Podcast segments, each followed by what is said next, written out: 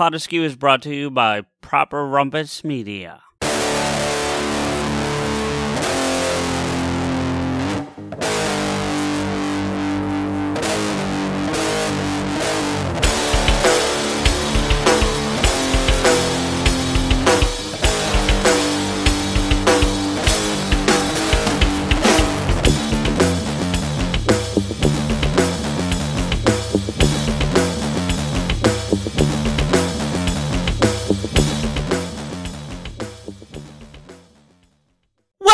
The Pot Askew podcast. I am CJ. With me, as always, is my hetero life mate Rico. What's up, man? What's up, motherfucker?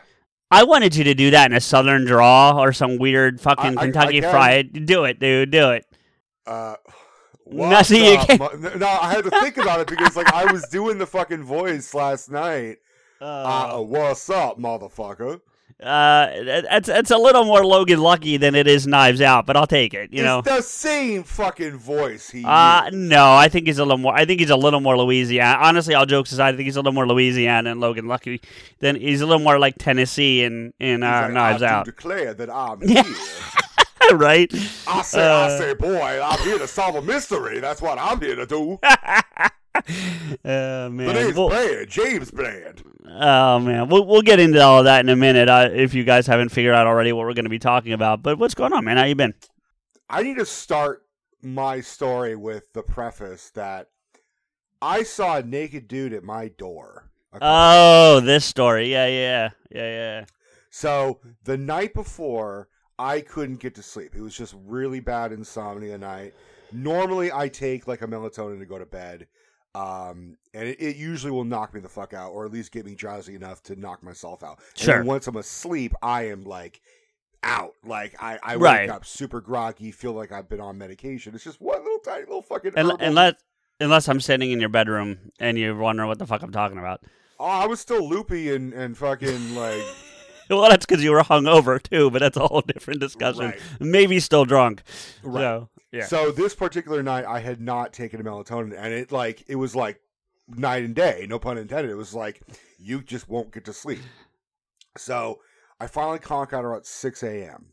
and then I wake up at like one in the afternoon, and I'm thinking that's fine because I don't have to fucking be at work until five. Sure. So I could get up at three, have a you know fucking start my day. It's the night shifts really kind of fuck with me. So, but it's actually okay because I'm better at the night shifts than the morning shifts. Anyway, right. So I hear banging on the door and the doorbell just going off, and I'm like, my first thought was, fucking Steph locked herself out somehow, like she. She did the lower lock instead of the deadbolt and just whatever, you know. right. I, I would have thought landlord, but sure, that works too. Yeah. what whatever the situation. I Yeah, was yeah, like, I what the fuck is going on? I'm in my fucking undies, no shirt, just to paint a picture. I walk over. Steph is at the door, and I'm like, "What the fuck is going on?" Like, answer the door. And she's like, "I'm not answering that aggressive ass knock." And I'm like, "All right." Open the door, and there's I I see like I don't know if he was Mexican or Asian. So for the sake of sounding ridiculous, I'm just gonna call him Filipino.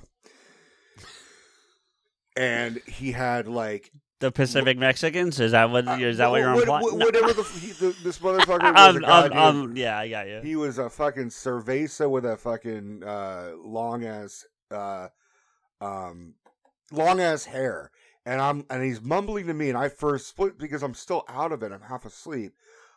I thought he was just shirtless, and he starts mumbling like weird shit, looking dead in my fucking eyes, like he's trying to fucking like have a weird meet cute, and he he said he said something along the lines of "I'm a dying bitch" or "I'm a dead ass bitch." I know "bitch" was in there. I'm pretty sure "dying" or "dead" was in there. I it was such, and then I'm like, I, I literally was, I pulled a rod out. I'm like, what? And then- and then I looked down, and I just saw this dude's junk. Like he was just completely butt ass fucking naked, dick out, asshole out. Like he was the world's shittiest door to door salesman. or the best. Or I mean, I wasn't buying. No, maybe not yours, but who knows? I mean, uh, you know. Well, not when he's like, "I'm a dying bitch. I'm a dead Well, ass bitch." That's- like, well, that- I'm just that- not yeah. interested. I want someone who's alive. Damn it. So he, I slam the door and lock. I, you look at Steph. I'm like, call 911 right now. Someone's going to jail, either me or him. And I peek out the window, and he's he's gone.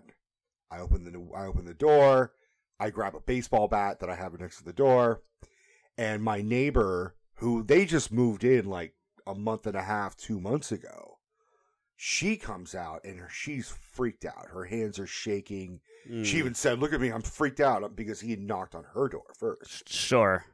And I'm like, "It's all good. We're gonna be fine." My wife is calling the the cops, and we watched this guy just like walk around barefoot, naked as like the day he was fucking came into this goddamn world, go door to door across the street, knock on doors, slam, to the next one, knock, knock, knock, slam. Like it was just surreal. And we saw this. There was a group of like construction workers or laborers of some sort across the street. He started wandering over to them and they just started saying, like, bro, you really need to back up. You're gonna get hurt. We are gonna hurt you. Back the fuck up. And he just kind of mumbled his shit and then just like wandered to the next house. Then he started making his way towards us. So I said, I, at that point, my neighbor was going to get her phone so we could exchange numbers. So we can like just be she I don't know she had a new phone so she didn't know her number, and so we're at that point I yell into her apartment. I'm like I'm shutting your door. He's coming back. Come and lock this bitch. And I shut the door. Go into my unit. Tell Steph I'm like call him back. Like that he's coming back. And if he steps foot on my fucking door he's going down the stairs. Like something's gonna happen. And so at this point, Steph is still fighting the flu. So she's on the phone with fucking dispatch and she's like, Yeah, he's coming back. Like, I don't know. My my husband's pissed. Like, you guys gotta send somebody now. And so rewind for one second. He never he never came back, but he was walking in our direction. I guess Sure. like some semblance of Let's not go back to yeah, right. Yeah. was like, if I go there, I'm gonna get punched in the face. So Michael You know what I'm gonna do? I'm gonna kick you in the face. You know what I'm gonna do? I'm gonna kick you around the face, you fucking. That's what you should have. That's what you should have done. You should just open the door and like, you know what I'm gonna do. I'm just, just like pull out my Statham and, Yeah. and and hope that works to a guy who's not lucid. Well, that's kind of my point. He's so out of it, he might actually think he's talking to Jason Statham and, and get scared. If anything, it, it'd be like, oh yeah, there was a fat guy from like, Wal- like it was a fat Walter White from Breaking Bad. You know, a fucking Uh. burger and fries. Well, I don't Oh, know if you if, if you if you grew in more stubble and trimmed down the goatee, you'd you'd be a bigger I'd Statham. be, I mean, I'd be a bigger Statham. Uh, I'd be his fucking like uncle that no one talks about. fucking Jeremy Mar- Statham. Marvin, Marvin, Marvin. Marvin. I don't Marvin. know, No, but I just wanted to go out of the J's, so I just threw some. Gotcha. Yeah, yeah. Um, so Michael had gifted me for Christmas a tomahawks like battle axe thing, and when he gave it to me, I was like, Of course, yeah. Well, I was like, what am I gonna do with this fucking thing? He's like, you live in fucking this neighborhood, you need protection. So I immediately grabbed it, thinking like, oh shit, and then I I, I almost went outside holding it. I, I did. I actually I did go outside and showed it to my neighbor. I'm like, hey, if he comes back, and then I'm like, the cops are on their way. I don't want them to be like, there he is. He put his clothes on, and then just shoot, shoot, shoot. Well, right, right? right. So I'm like, I better go back inside, and I don't want to be that guy holding a fucking weapon. A Right, that's- bat. A baseball bat is sort of like oh, right. in- That's in- that's more like I'm defending myself. An axe is more like, uh, what are you doing, sir? like, right. Like holding a fucking hatchet in Richmond is just kind of like it I think I, like, I, I think holding an axe anywhere really is right. i- i- yeah. Unless you're like in the woods, you're like I'm getting firewood or Well, I'm- yes, I'm talking on a on his, the front steps of a s- suburban, you know, Right. building. Yes, But I was like. Oh man, I kind of it's like I leveled up in like Grand Theft Auto. Like I from baseball bat to fucking tomahawk. And so I went back inside, but this is where it's so stupid. It has a sheath, and I put I was holding the sheath with my left hand holding the fucking. Did you cut yourself putting I the thing back in? Immediately cut myself. Oh my god. So the ultimate irony is that Michael's like, "Here, you need this for protection." I go to pick it up, and I'm like, "Yeah, this is probably not a good idea." And then, as I'm putting it away, slice my fucking palm Didn't- open. Didn't didn't he learn giving you sharp items when he gave you the kitchen so that the kitchen knife that you also cut yourself with? Like Yeah, but that I mean, I've since learned. I have yet. I have not cut my finger. no, but still, like he, he, but he- no, it was even worse. It wasn't like you know, I.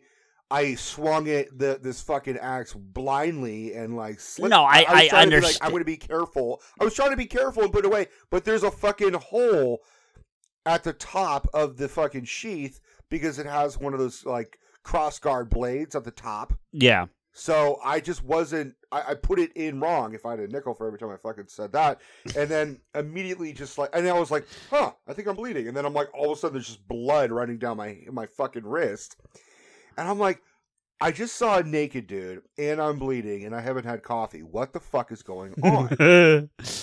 and the cops came, and an ambulance came. Somehow they found him because he was like walking around in someone's backyard. sure. And then they just loaded up him up and took him away. And I'm like, what the? Like, Well, that's not a thing that you would expect in my neighborhood. Like, we've ne- we have not yet had that. I never had that shit going growing up in many parts of Oakland. Saw a oh. lot of crazy people, but not naked. you remember I told you the story. I know I told the story about the guy that I saw naked walking into work the one day, like a month ago or month and a half ago. Yeah, yeah. Yeah. So at least he was cupping his shit, so we didn't. I didn't see the junk, you know. But No, this dude had a short stack of pennies. Like that's well, it was cold. I mean, it's been cold and rainy out there lately. it wasn't that cold. it was actually one of the few. I mean, I think part of me thinks he's like, oh wow, we actually have a sunny sky today. I'm gonna go for a walk and just terrorize people. yeah, maybe. Maybe. But my my neighbors, uh, one of my other neighbors showed up because he, you know, the the woman had hit him up saying, "Get your ass over here. We have a naked dude knocking on our door." yeah. So he came home from work, and I spoke to him, and he's like, "Yeah, it looks like we had some fucking excitement today." And I explained what I what had happened, and he said, "Huh, I think I saw him last night." I'm like, "What do you mean?" He said, "I got home at like eleven o'clock at night, and I remember seeing some dude just shuffle around in the dark in our neighborhood." And he was mumbling to himself, and I thought he was like saying, "Like I'm a dying bitch, or I'm a dead ass bitch." And I'm like, that's even sadder, dude. Like that dude's been walking around all fucking night, presumably, and we don't even know if he was naked or not. Or I mean, yeah. there's, a uh, whole, yeah. there's a whole lot of questions to this son of a bitch. He was probably like, you know, it's three fifteen. Fuck it, I'm gonna go for the naked effect. Maybe more people will pay attention. You know, like you know, he's in, you know, he's he's in full full clothing, and it's like three fifteen. He's like, fuck it, just No one pays attention. I need to get in my fucking skivvies. yeah, exactly. Not even. They'll they'll they'll pay attention if I drop my underoos. Yeah. so well, interesting, interesting. Yeah. And then I went to work. And then he Like- went. Like for me, I really didn't want to go to work because I was just like, that's so fucked up. Like I think they'll probably let me like not come in if I wrote them an email, be like, guys, I I really am not in the right mental space to come into work because I like, got assaulted by a naked dude. Like, yeah. at my door. Yeah, like I saw I saw twig and berries. Like I really don't want to deal with like patrons today. Can I just not? But I I still went in.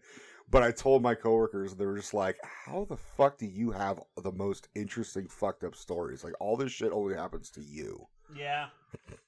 Um, but the weather here has been also kind of crappy, which means we've been fighting ants, not uncles, fucking ants. Just all in my sink. They're in my sink, like full of water. It looks like you, I just dumped coffee grounds. In You you water. obviously haven't seen that progress because you don't have TV, so you haven't seen that progressive commercial, have you? probably not, unless it was a YouTube ad. No, there's a progress. Well, I mean, it might be. There might be a version of it. On, I don't know, but I haven't seen it. But it doesn't mean it doesn't exist. Um, but it's like th- there's been this run of progressive commercials lately where it's like, oh, we love our new house, but we have rats, and then it's rat playing round and round, or we have an animal in the sea in the we have animals, and it's animal from the Muppets playing the drums up in the I in think the I've attic. seen the animal one. Okay, so it's that it's that string of commercials, right? So Mhm. this one's like, oh, we have ants, and it's literally like, and I'm not being disrespectful, but it's literally like overweight women going, "This is expired. This is at, at the refrigerator. This is expired. This is expired. This is expired. Did you get my email?" Like, and it's yeah, So they have ants. So as soon as you said I have ants, I'm immediately like, I'm just waiting. You know, like, are you gonna clean that up? Or how they like hit you up on Facebook because yes. like, No. They absolutely. Did you get my like- friend request? This is your aunt Gladys. I remember when you were born. Please, please poke me back and say hello to your mother for me. Yeah. Right. Oh yeah. Did you not pay attention two years ago? Thanks. Go Yeah. away. You know. Oh man. I don't have an aunt Gladys for the. No, no, I, I, yeah, I don't think you did, but yeah. I have a million um, fucking cousins. Well, you know, whatever. I Um, just like to fuck ah. um, How are you? uh, except for that cough you just heard, I'm actually all right. Uh, I mean, I still can't. I've had this cough now for what two months. Yeah. I just cannot shake this goddamn thing, and every once in a while I wake up feeling like crap, but it's just, but it just won't go away. Steph is the same. Steph still like is perpetually lost her fucking voice because she's coughing all the time. But here's the other thing that I know I realized she's moaning in her sleep, like just, uh, uh, just like Ah. and, and just talking shit. And I did a test. I played because you, everyone knows that I try. I tend to go to sleep listening to us, Sure. and I think she's talking to us. You think she's responding to what we're Yeah. saying? That's interesting, actually. I, I honestly think it's like, you know, here's why Last Jedi was blah blah blah. You're like, yeah, but you know, it's this, and then she's like, nah, nah, like fucking offering her goddamn two you, cents. and- you should really try to like line, sync it up like one of our commentaries and just see if it actually plays out. Like you should record it. You should record it on your phone and then play it back and like see if it links up. I try, but I think her subconscious was aware. Every time I try to record her, she's just like, nope, not, Yeah, you're not gonna yeah, hear yeah. It. You're not gonna hear it. But so all the moaning all fucking night, her throat is just done. it could be that too. Yeah, yeah. So I, I, I know a I lot cough. Theraflu and a lot of throat coat, a lot of honey, and a lot of soup. Yeah, I know I cough a lot in my sleep, so I imagine it's uh that's part of my. Although I'm not really losing. I mean, I'm not losing my voice. I get these moments where it kind of like it breaks, but not in that puberty kind of way where it gets all high pitched. It's like the other kind of break where it kind of like drops out. You know. So You have like the Ben Affleck voice, where he like periodically his voice just kind of cracks randomly. Yeah, yeah, yeah, yeah, yeah, yeah. So, um, but yeah, otherwise I'm good there. It's it's been uh we, we launched the new the new podcast this week. They officially Mhm. launched the X and J Radio podcast with Jabo and I. I'm very excited about that. I think the first episode came out pretty well. Good. Um, I I've decided to edit one of the two episodes a month, so I've added that to my ever growing list of bullshit that I do in a week. How long do you think you'll last before you get burned out? Give, um, give me the honest answer. Uh, no, because the motivation's there. Like there, there's a, there's a, there's a, there's a target. There's a light at the end of the tunnel, if you will. That Okay. like you know. So I don't know that the burnout's coming. Now, whether or not I'll I'll drop first is a different different discussion. But you know, but actual burnout, I'm not sure about. I'm not sure is going to come. Um, I'm actually I'm I'm actually streaming tonight. Uh, after we're done this, so Jesus. yeah, so. Uh, have you thought that maybe you would like you wouldn't have a disability if you just like like slow the fuck down and like just stop? How would that have anything to do? I don't know because like I would assume your disability like a lot of it is you recovering from like every Oh, like, well, I mean- it out of you. Yeah, I mean that that could be part of it. Like I I've had conversations about like 'cause I don't like my weight right now. You can agree or disagree that I'm overweight. That's a whole different conversation. But I don't I personally don't like my weight right now. Right? Mm. So I've been trying to find ways to lose weight. And I'm constantly getting shit from my my friends and family. They're like, "You do realize you burn like twice as many calories as anybody else, just because of the simple fact that it takes you a, it's more effort for you to walk from point A to point B." And they're not being assholes. They're legitimately being like, it legit takes you more effort. They're to walk. just saying if you stopped eating McDonald's, you would probably lose the weight in a month. No, because I, I, it's you know what it is. It, it's actually just it. It's not the the. It was the amount. It, I really feel like that's It's what it is, and I, amount of food. the amount of food I've cut back. And I'm not saying like I'm starving myself, but like I was. I think I was almost overeating at one point, just out of maybe sheer boredom. or stress you know, eating. I mean, yeah, but if it was, it wasn't on purpose. Like I wasn't constant. Like I wasn't like, oh, I'm stressed out. I need, a, I need a sandwich, or I'm stressed out. I need a whatever. You know, it, like, it really doesn't start out like that. It's not like oh, I'm pissed off. I need a muffin. Like you know, it's not. right, right. it- It's kind of like, oh yeah, that muffin was pretty good. Oh my god, they're all gone. What Um, happened? in in that same vein, I actually want to talk about something I've been watching that I I think you might find. I I think you should watch, and I think Steph would find infinitely interesting. Okay. Um, I don't know if she would agree with all of it, but I think she would find it interesting. Because the one thing I, I appreciate with Steph, and you too. I mean, I don't mean to, to to exclude you, but Steph, I know thinks a little bit more like I do in this way. Uh-huh. Even if she doesn't agree with something, she wants to know. She wants to see it to know why she doesn't agree with it. You know, like like I do that Yes. same kind of thing. You know what I mean? So. all right, lay it on um. It's called Limitless. It's on Disney Plus. It's actually a Nat Geo show. It's the thing with Chris Hemsworth. They were pushing the fuck out of it for a long time. It's like an eight eight episode thing. Okay, it's it's the one that he did when he like discovered he would be prone for Alzheimer's. Is that what I'm thinking? Th- that is part of it, but that's not the that's not the initial genesis for doing it. But he finds Right. that out during during the process. Yeah. So what he's basically trying to do is prolong his life. He's not stupid enough to think he's going to become immortal or you know not die. He- But he, he's not actually like Thor. Right. Um. Uh. oh, which, which, by the way, at one point they, oh, what did they call it? Oh, I'm so, damn, I'm, I'm annoyed with myself because I really wanted to remember it now. They, they, they age him on purpose, not digitally. Like they literally like find a way to age him in like one of the episodes, and Didn't then I they, see one where they aged? I saw a clip where they aged his wife. Well, they do that too, but only for a brief period. They age him. They don't age him visually. They age him like they put him in this suit that makes it harder to be mobile and stuff. Basically, to be me. Um. I'm glad you said it, and I was about to say it, but I'm glad you did. Um, but it also affects his hearing and his vision, which does not part of my thing, but still. Right. And so he, and uh, they put him in a retirement community for four days, hmm like an actual retirement community. And in one, and in the room, they have aged pictures of him hmm and his wife and his kids. Um, and then they put his autobiography, like. In, like they, I don't think it's actually been written, but they put a book in there with a cover, a, like a dust jacket on it, and it was called Thor Story or something like that. It had a name, but they, they, they, it was a total pun. He actually thought it was pretty funny, and then they actually got Mjolnir because he has a Mjolnir in his Uh-huh. house. I've seen I'm it, sure he does. And and so someone, I guess, I'm, I'm assuming his wife helped, got the Mjolnir, and they put it in his room. So in his room, when he walks in, the Mjolnir's like up on the shelf behind his bed and Uh-huh. stuff. Like, oh yeah, it was really interesting. But that's not the that one. That's the one I couldn't finish because they also kill him at the end of it. They they let him simulate what it would be like to be dead and buried and i just couldn't because of my fear. I just Right, couldn't right, i couldn't get through that so I, I stopped it there. But the other stuff that he did is like he, he swims across the uh, 250 foot channel in the arctic sea. Like he's fucking Jack LaLanne and shit. yeah yeah no joke. He's in no wetsuit nothing. Literally swim trunks and just go.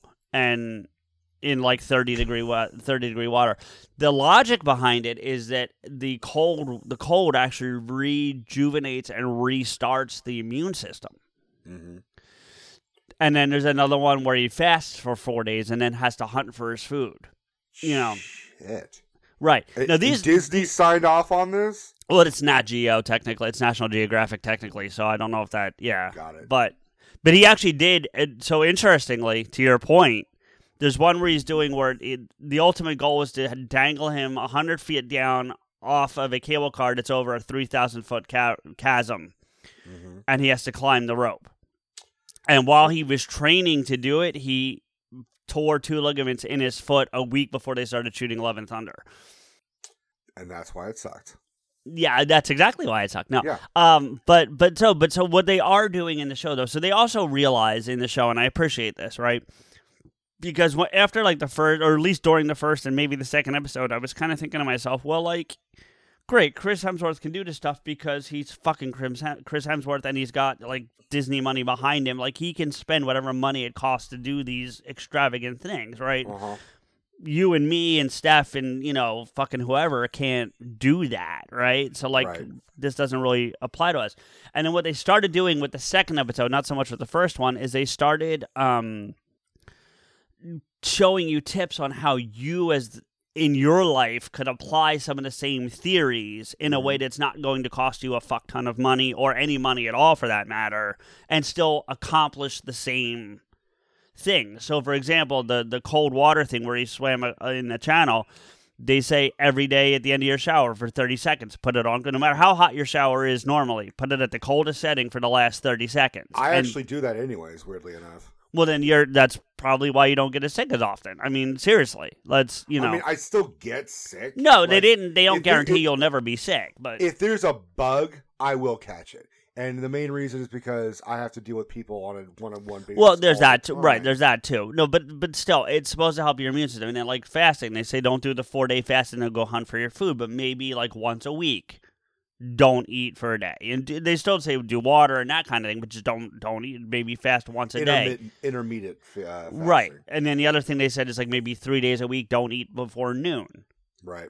which for you is probably not a problem anyway because you're not up before noon. But but you're also but what I don't know is if you're eating after like midnight because then you have to think about the shift and you have to time change that, That- right? You know, that, so like that is harder. Uh, you know, it's like okay, that well, I- you really you really shouldn't eat outside the hours of 12 and 12 p.m. and 8 p.m. if you're on a normal sleep if you're on a normal sleep schedule. Now if you're on an abnormal sleep schedule that changes that. But yeah. Well, it, it's hard for me in particular unless I start bringing lunches to work, which is a kind of a pain in the ass to do in the first place. sure. But it's like I don't want to eat the the food at work, and it's not because it's just not good. It's just because I've had it for so long at this Right, point. right, right, right. Like I've had everything on the menu, and I'm not overly fond of everything on the menu to begin with, and a lot of it is kind of fried, fatty food. So Sure, sure. like, I don't want to eat that crap. I'd ra- my lunch breaks really consist of me, uh, just smoking cigarettes And getting Starbucks. and getting Starbucks. Yeah. Um, which that I admit I really need to tone down on. Uh, because when I'm doing a Starbucks run, it's not like I'm just having coffee. I'm Yeah, you're- a fucking mocha with it like two extra shots. No, and it's a now, venti. if you if you got the if you got the venti, just a venti black coffee, right, it wouldn't be too bad for you calorie wise. It's it's actually no calories, so you'd be fine. Right, but I, I I still struggle doing it black. Like it has to have either milk or sugar. Well, If yeah, but it- even if you get like if you do like because I'm with you, depending on the fl- depending on the coffee. Like there's some Mhm. coffees I can do straight black. Like the stuff that you were that I had when I was with you, I drank it. I don't think I put Right. anything in it. But there are other and the coffee. I know I know the coffee that I sent you like five years ago. At this point, same Wawa, thing. yeah. The Wawa coffee, I can do that straight. But like there's others that I need to put. But I usually only use one, and I use like a stevia. So if you can get like. Even I've if you tried keep, stevia, it's, yeah, I people they're like you can't tell the difference. I'm like I can tell the difference. No, I can tell a difference, but it's it's still enough for me to get what I need. You know what I mean? So I, but yeah, I mean that's just a that's one way to help you with the calorie thing and still get that caffeine boosted. I know you want, you know. Well, I'm so. definitely, I'm definitely out of shape, and it's, I mean, it's it's gotten to the point where I'm like, like I, I pull a fucking muscle when when I flip somebody off when they walk away from me. when you're flipping off the naked dude sitting on your front door. Yeah, when Yeah, I flip yeah. off the fucking nutcase, I'm just like, ah, Jesus, damn, I'm old. Um, yeah, well, I mean, well, then I don't know. Maybe start working out some. I don't know. Um, but uh, the last thing I wanted to talk about very briefly, um, it's been a rough fucking week in music, man. Jesus Christ. Yeah, It, uh, it's it's been a rough week for music, like no joke. I mean, there was one that I'm sure we're going to talk about for a second that like I thought it was fake. I was like, no, she's fine. Like, Oh no, no, it's it's it's legit. I mean, all Yeah. three of them, all three. Do you know about the third? There's three. I know two. Who's the third? I may know the third, but I So you probably don't know the person, but you probably know the group that he's associated with. So Okay. Ro- Robbie Bachman of Bachman Turner Overdrive, the drummer and found- co-founder of the group, uh huh. He he actually died the same day as Lisa Marie, but they didn't announce it till the next day. Now I don't know if that was because of Lisa or whatever, or they just it just happened so late that day that it wouldn't have been announced till the next day. Any I, I don't know, but Uh huh. so on Wednesday this week, Jeff Beck dies hmm at 78, which is not young, but it's not. It's But the he- way he died was really kind of bizarre. See, I didn't hear. What did you see? I didn't see. He I just like some type of just random infection, like like Oh. like I'll double check it. Um, but go go through the rest. So it was it was him. so Wednesday is Jeff Beckett at at uh, 78, and then Thursday is Lisa Marie Presley at 54, who who I saw the alert that she got rushed to um she got rushed to the hospital, Mhm. In cardiac arrest, and I'm thinking, all right, well, I mean, it's Lisa Marie. They got her to the hospital. She'll, you know, she's gonna be kind of fucked up for a while, but she'll She's be got fine. that Graceland money, yeah. Yeah, and then like two hours later, Lisa Marie Presley has died at the age of 54, and I'm like, what the fuck? So Beck died from a bacterial meningitis infection at a hospital near River Hall on January 10th, 2023. Jesus. Yeah. I mean, what the fuck? And I, I didn't see what took out Robbie Bachman, but I, I believe it was uh, I believe it was a heart attack as well. So I'll, I'll look. yeah, so I mean, but either way, it's just like, are you kidding me? Like, I I know, like, especially maybe of the three Robbie Bachmans, a lot of people are like, so, but no, Bachman Turner Overdrive wrote a lot of stuff you would fucking recognize. You know I'm what I mean? sure. Like, you know, so, and and Uh, there's no no cause cause, of of death. Yeah, no. Um, and I mean, like, with all respect to Lisa Marie, like, she's only had, I think she put out one album ever. Like, she's not, she's not known for her music. She's known more for her, where her her status and where her family fits into music. Being the only child of Lisa, uh, Lisa Marie and and um, Elvis. Elvis, yeah, or no, Priscilla and Elvis. I'm sorry, Priscilla and Elvis. Right. Lisa Marie is her her name. You know, and then obviously there's the story a number of years ago about her son who tragically committed suicide, which that's just awful. Which but, was you only know. three years ago. I mean, it's Yeah, I guess it was that recently, wasn't it? Wow, I Yeah. forgot about that. Yeah, so which. I mean, I, I I'm surprised that she actually didn't do something to herself. we don't know that, and we honestly don't know that she didn't at this point. Honestly, you know, I just think it's really kind of weird timing how like the last public appearance of her was two days beforehand at the Golden Globes, and she saw Austin Butler win for playing her father. oh yeah, I, I didn't even know that. I, I didn't follow up, but I was actually, I was actually, uh, so you you may or may not be aware of this, um, but I was actually on air when it broke that she died, uh, Mm. radio radio airwaves. So like, I'm in the middle of my first block playing fucking like. I think it was like Three Days Grace or some shit, and then no Theatre of Tragedy, which is this like gothic like rock metal thing, Uh huh. eight minute long songs each. And no news breaks of Lisa Marie Lisa Marie. So I'm just like waiting for the blocks to end so that I can come back and be like, So uh bad news. Like Yeah. you know. Did you? I mean, I didn't really watch the Golden Globes, but there was one part where I was I like, so it just for some levity because all these yeah, deaths they're could use some of that. Yeah. uh, Eddie Murphy comes on stage and he tells, he's like, I've got three like guidelines, rules, stipulations, whatever that will help you be, that'll help you get through life and be a success. Here they are. Number one, pay your taxes. Number two, mind your business. And number three, and the most important, keep Will Smith's wife's name out your fucking mouth. That's I. I was. I was gonna say that he had something like where he had a plan. Unlike the thing that the Oscars, it wasn't planned. He'd have a planned thing where like Chappelle got up and slapped him, or went to slap him and then just stopped. You know what I mean? Because Chappelle's had all that controversy about him, his opinion on the whole thing. So that Yeah. would have been just like a nice little, like Chappelle just walks up and goes and then winds back and then just nah, fuck it, and walks away. You know, or something like that. You know. Yeah. So, or or even better, or even better, Eddie acts like he got slapped, and he's and so it's like the timing was off. Mm-hmm. You know, like damn it, you were supposed to time that better. You know, I mean? you know, lag slap. yeah, right, or something, just to just to kind of like perfect. Because there were people, if you remember at the beginning, that thought that was all staged. The, the, the whole thing with Will and Chris Yeah. Rock was staged. Um, we we've seen since that with Rock's stance on it that no, it certainly was not at this point. Yeah. it definitely was. There's al- there's also you there's footage of what how the like what happened after that in between like commercial breaks. Yeah, oh, yeah, yeah. The audience and it's just uh, it shows like Will Smith like raving at like Denzel Washington. Oh yes, yeah, I've seen that. Yeah, it's crazy, but uh, we don't need to rehash that. It's, Yeah, it's yeah, a yeah. it's We've- a year old. It's dead. Yeah, it was but just a funny ass joke. I'm like the only person who get away with saying that joke would be Eddie Murphy. and maybe Chappelle. I that's why I think I went with him. Maybe Chappelle. Well, Chappelle has definitely made that joke with And maybe- Chris Rock and- because they're touring together. And maybe Kevin Hart, the only other one that could probably get away with it. I don't think Kevin Hart's brave enough to do that. Well, I mean, the the the thing about Kevin Hart is someone tries to slap him, they'd have to like swing down. You know, they just that's so fucked up. That's funny. that's, that, that's a funny joke. Um.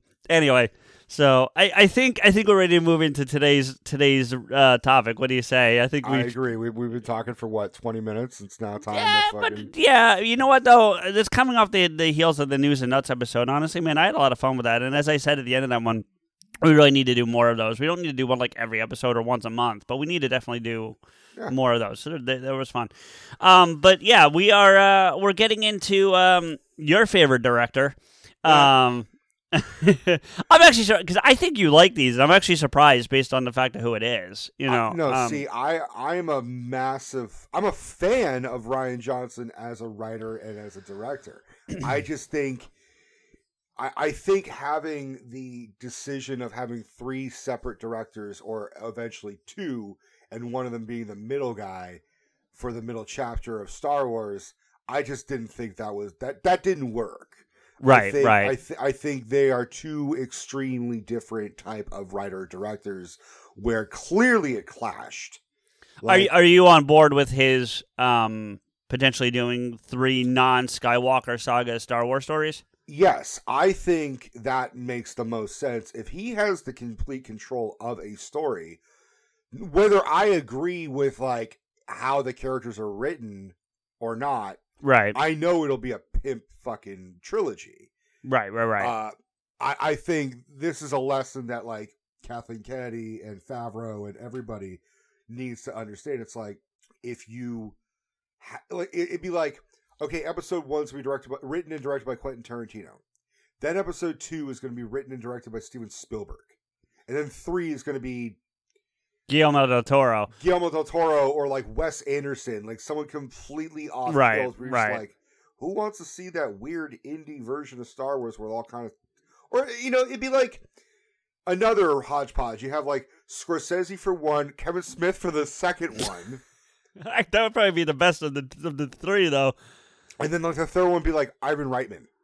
Well, not Ivan Reitman, but you know, someone. No, yeah, yeah, Jason Reitman. You know, Jason Reitman. We're Yeah. just like, who who fucking signed off on this hodgepodge of trilogies? Like, which, by the way, they did announce another Ghostbusters. You saw that, right? oh yeah, I've been I've been my fingers been on the pulse for that. Yeah, Firehouse. I'm, I'm. I mean, the posters look interesting. I'm, I'm reserving my excitement. Although, based oh, on I didn't Afterlife, see a poster for it. I just saw a. Uh, now I knew that it was coming. I didn't see They're, the poster. they're, yeah, they announced a date and a poster. It's 2024. I don't have the date right in front of me, but it's 2024. And there's a poster. It's the Ecto outside the firehouse, but you can only see part of the Ecto. Like, so, uh, and I think it ties into the. I mean, spoilers at this point, but the the post credit scene from Afterlife. Honestly, is what I think it ties into. Um, but anyway, that that said, I yeah, I I I I, you know, I didn't hate the Last Jedi as much as as you did. I saw the problems that you did, so I'm not sitting here necessarily defending it. I just didn't dislike it as much as you did.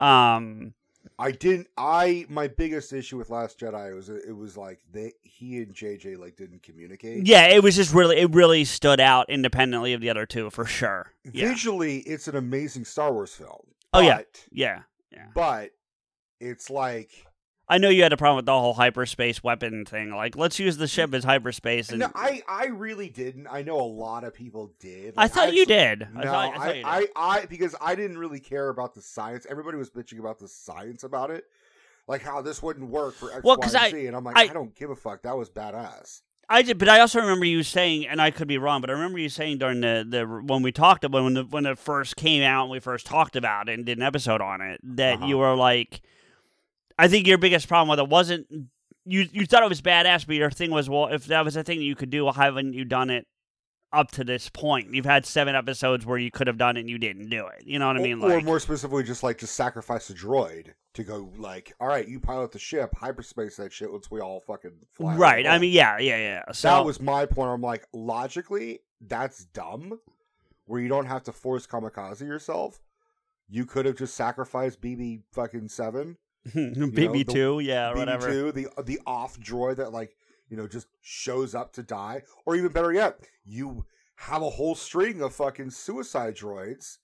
You know, That kamika- sounds really bad. the kamikaze droids. You know, and Also, the name of my band in college. Um, but uh, so uh, dead too. yeah, right. Yeah. anyway, but he also wrote. He, C-3PO, no.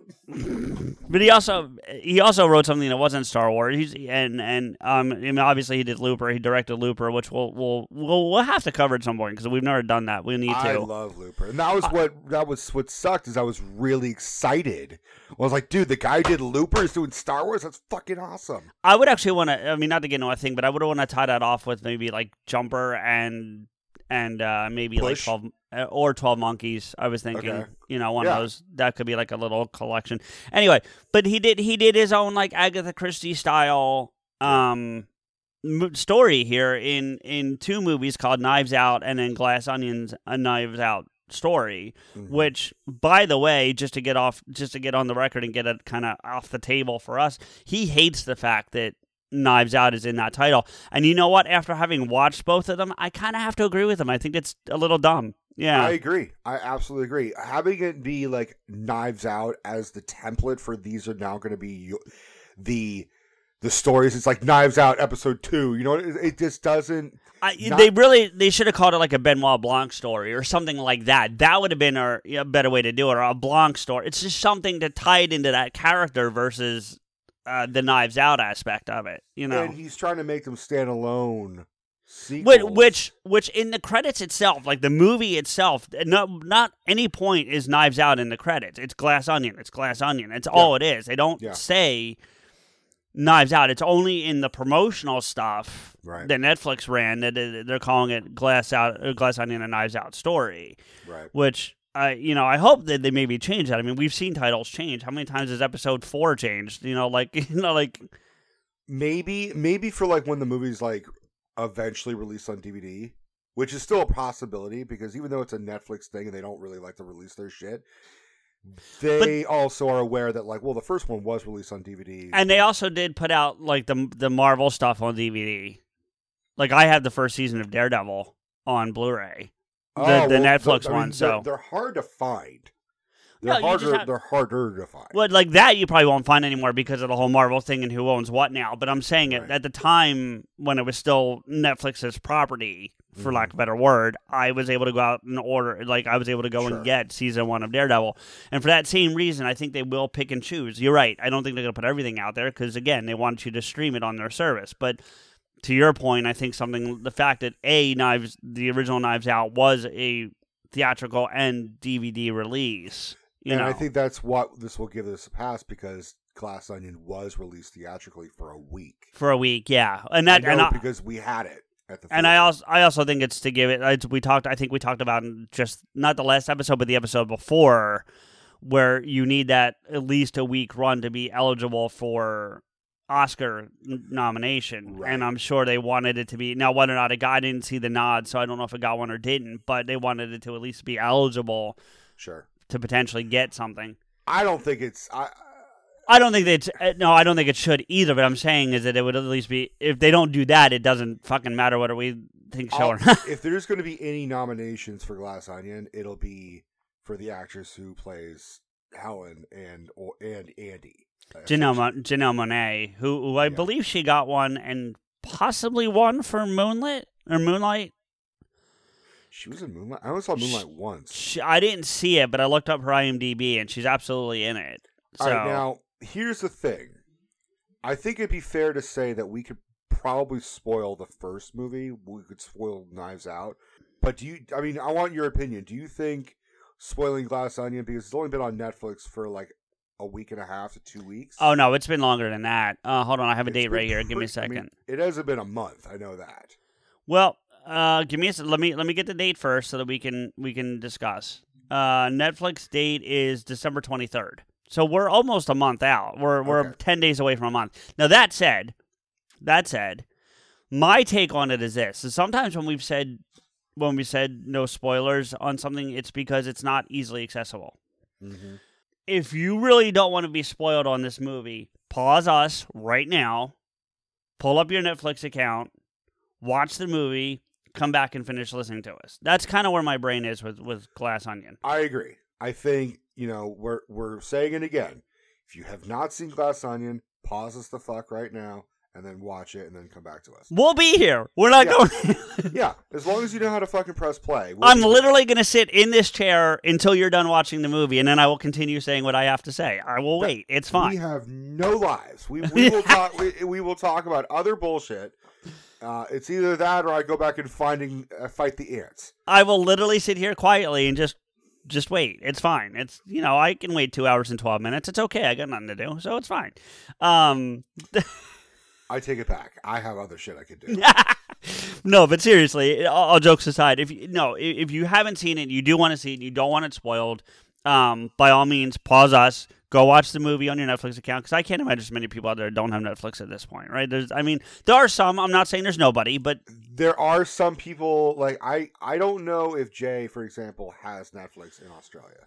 No, may, maybe, maybe not. I don't know I either. know You're right. is an Australian Netflix. Right, but you don't know if she has it. Right, I get. But no, my my. But my point is that I think more people have Netflix than have say Paramount Plus or Right. Discovery. And if it was on one of those platforms, I would absolutely agree with you that we can't spoil it. But with Right. Netflix being as readily available as it is, and with it being a Netflix property, Rico, I'm going to go on a limb and say it's probably on all their different divisions. Like I, I would think it's not.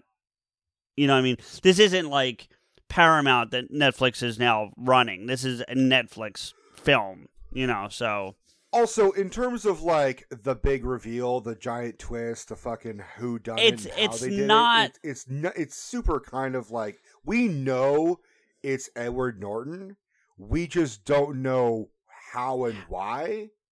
Yeah, yeah, it, it really is kind of like that. And I would ask you that. I would ask you this. I mean, we can't obviously rank them because it's only two. It's a little stupid to try to rank it. But Right. which one did you like better? I I still have a. I mean, I think I was thoroughly impressed more with the first one because it was the first one. Okay, Um, I think I think both have pros and cons. sure. Um, but I like them sort of equally. Like I, I think I'm I'm in that same boat. I really am. I, I I'll tell you what I liked more is Benoit Blanc's fucking revelation of the second film of how it came to pass of Mm. why Edward Norton like his whole thing is like Miles Bron's an idiot. Like, he- like that whole right, thing right, right, right. made me laugh so fucking. It wa- it was pretty funny. Yeah. I it, what what I this is how I I equate them. Right, like. Uh-huh.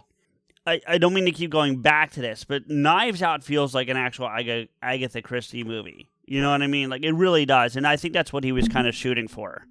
Well, he was doing that for both. I mean, he really Right, but but because this- he pulled out other fucking references to other Oh, absolutely. non-Agatha No. Christie things. Absolutely. But what I would say is, and I mean this in a positive way. So if in the off chance Rian Johnson ever fucking hears this, or or anyone else who's kind of on the fence about watching the movie, understand I'm saying this and I mean it positively. Glass Onion feels like a modern interpretation of the movie Clue. Little le- little less comedic, still funny. There's definitely funny parts like you talked about when Benoit like Right. reveals. That's funny as fuck. And there's definitely moments throughout that are like, oh, that's kind of funny. But whereas Clue, at least for me, there's flat out howling moments of laughter in that movie for me. But Mhm. you know, um, but I, I feel like so Glass Onion Glass Onion feels more like a like a, a again a modern twist on on the movie Clue because here's the other thing it takes place in one day or one night, if you will, in one location. Like Clue does. Clue takes place one night in the mansion, you know, Right. whereas Gla- or uh, Knives Out. Out takes place over a couple of days and you have Right. multiple locations and a couple different things going on. It all ties back to the central location, but you see them out doing other stuff. And you kind of get that with Glass Onion, but it's more in like flashback format as opposed to Right. actual actual real time events is what you're getting in Knives Out, you know. Eh, I mean, it's it's. I mean, v here's here's some background. Is we this originally was going to be a four movie episode. Yes. we were going to do Knives Out, Glass Onion, and then we were also going to do Murder on the Orient Express and Death on the Nile.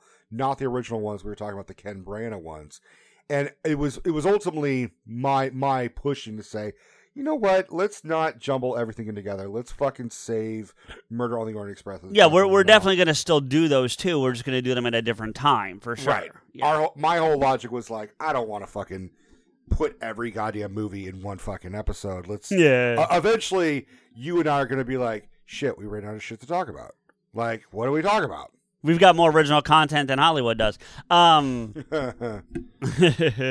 so, that being said, like, I don't know what my point to that was. It was, oh, well, no, I understand it. Uh, Murder on the Orient Express also falls in that category of like everybody's secluded. It's all on a train. Like at one point the train stops and they kind of walk into a fucking cave for a second. right. Right. But that's I right. think No. that's, Absolutely. Yeah. that's where Agatha Christie I think really shined in some areas where she had that that sort of desolate dread. I but here here's the other thing I would say that I think is why I lined them up the way I did, right? Mhm. Like I I've already kind of beat the clue thing to death, so I'm gonna focus more on the Knives Out portion of it. Knives Out for me felt while you had the multiple locations, so I understand I'm give me a little bit of leeway here, right? But Mhm. I- I felt was more like a murder on the Orient Express because honestly, now I had seen Knives Out before Mhm. watching it for this run, but I, I wasn't feeling very good. I think I wasn't feeling very good the first time. I, I didn't enjoy it. I really the first time I watched it, I didn't. I enjoyed it immensely more this time than I did the first time I saw it. Okay. Um, but I I remember thinking to myself on this viewing. So we're not. I'm not gonna talk about the the first one at all because I really don't remember much beyond not liking it. Um, any one of them could have done it. Any one of them could have been until you actually are told what happens. Until until that is revealed to the viewer what actually In- in happened Knives Out. in Knives Out. Yeah. Uh, I honestly feel like it could have been any one of them. Like I really legitimately didn't know, and actually at one point even wondered if it was the grandma, and it, the whole feeble thing was just like a like a ploy. You know what I mean? Like the first time I saw uh, Knives Out, which incidentally I saw it at where I now work. Before I, I- ended I saw it ironically on Netflix, even though it's no longer on Netflix. But I think the first time I saw it, it was on Netflix. Uh, I, I, I am as I was watching it, I was like, it wouldn't be Chris Evans. Like that's too obvious. Yeah, that was pretty obvious. No, I, I always I remember I remember the first time I saw it leaning towards Jamie Lee Curtis or or um, Don Johnson actually. Um, I would, And- I would have had. I mean, I think Michael Shannon as would have been like, oh, it's definitely him, but no, it's definitely not him. Like the obvious no. But it also had the same vibe of, and can I spoil Mor- Murder on the Orient, Orient Express? I mean, we're talking about a what a what a hundred year old story at this point. I mean, like I mean, I guess, yeah. it could have been everybody. Well, You know what I mean? No, not really. Oh, you're talking about Murder or Knives Out, You, well, you said spoil mur- murder on the Orient Express, So, right? yeah. Right, but I, but I'm saying Knives Out. It could have been like it really was setting itself up like it could have very- been very similar to Murder on the Orient Express in that everybody, because murder like everybody on on Orient Express. I should put it that way so people understand what I'm talking about. On Orient Express, everybody. Everybody actually did it, not realizing everyone else fucking did it. Like, you know what I mean? Like, or no, it was it was a plan thing actually, where they all kind like they all kind of walked one on one and stabbed Johnny Depp. right. Or, The only it- one that wasn't there was Amber Heard, for Christ's sake. No, she saved it for when he got home. Um, so, it- but, but, uh, it- whereas, and, and, and Knives Out, the original Knives Out kind of had the same feel. Like, you could have thought that everybody had uh, played a role, like, they all conspired to, to kill him and, and ultimately, you know. But I would also agree the same thing goes with Glass Onion. Glass Onion, everybody had motive to protect Edward Mm. Norton. Motive for sure. I, I don't argue. See, but here's the difference. That, that I guess that's kind of your the point. They had motive to protect Ed Norton, whereas in Knives Out they had motive to kill Thrombey. There's a difference to have a difference between having motive to protect versus motive to kill. It still Well, would have it been goes down to money. Well, no, right, but I, I I guess I'm not getting my point across the way I want to. I apologize, but it, it, it I, yeah, I, I don't know how to. I don't know. I'm not trying to be difficult. I just don't know how to describe it. I just feel like it's two different things. I'm not saying it's bad either way. It's just two different ways I of think, telling I a story. I think I understand what you're saying. I'm just I'm just agreeing, but I'm also adding on to it. Oh, okay, like- okay. I, I think it's like yeah, I but I think that's that is the whole point. Uh, I think of Agatha Christie in specifically Rian Johnson, where he's like, "I'm going to make you think everybody's the killer." That's how you make a good who done it. Is you're always questioning who did it. Well, yeah, yes and no, because I don't feel like Holmes ever did that. I don't think Conan Doyle ever did that with Holmes. At least not for me. You know, you was always one person. You just didn't know who it always was right away. You know what I mean? Well, Like, but that's what it is. Is that it is like when you're watching Sherlock Holmes, for example, right? or if you're reading Sherlock Holmes, what most more often it's like the guy he's pursuing is the guy he's pursuing. It's it's it's Black Lord or or it's fucking Moriarty or Right, right, right. Or whatever. You're, we like we know that's the bad person. Why? Because they're like, I'm literally the bad person. I killed somebody in front of Sherlock Holmes, or I'm running away from Sherlock Holmes, being like, you'll never fucking get me. How the crime is committed is how it's the most interesting. It's not a who done it; it's a how did they do it. Right, and you get a little bit of that in Glass Onion because you, even though it's even though it's fake, you get a little bit of that in the opening. In the opening, and I'm using air quotes for the audience. Murder. Mm-hmm. You know that that That was great. you know, so you get a little bit of that in that version there, and then you get the real mystery after that. So I fucking loved that whole thing where he like just annihilated. He's like, oh yeah, it was her in the fucking you know blah blah blah with the because fucking, of this, and this this this weapon is pointed in this direction at this angle, and you know, And he's like, it's just so painfully obvious, and like he and you see Edward Norton just have this bug-eyed, pissed off expression, like he's like, I paid Gillian Flynn a ton of fucking money Yeah, to write this yeah. thing, and you butchered it in a second. Yeah, I think it's just it's just the style. You know what I mean? Like that that whole thing, and and then you get that, like you said, we get the the reveal with um the the fake murder, which was kind of Uh-huh. fun. You know, so It was very fun. Um, you know, the best way to describe like how I feel about both these movies is a line that uh, Helen refers to in uh, Glass Onion. Like okay, they're they're golden titties. Like that's really what they are. Like we really should just call this episode Rian Johnson's golden titties. Like they're both they're both very good. I would argue the cast for the first one is stronger. yeah, I, You have a little bit more star power in the first one. Uh, for sure, but I think that for the characters that you have in the second one, I think you needed those those, and I don't mean that in disrespect to those those individuals. Although I I imagine just from the amount of things that we've read over the years that that's exactly what Ed Norton's like. Um, right. Which You know, I read that it was not intended for him to come off very Elon Musk.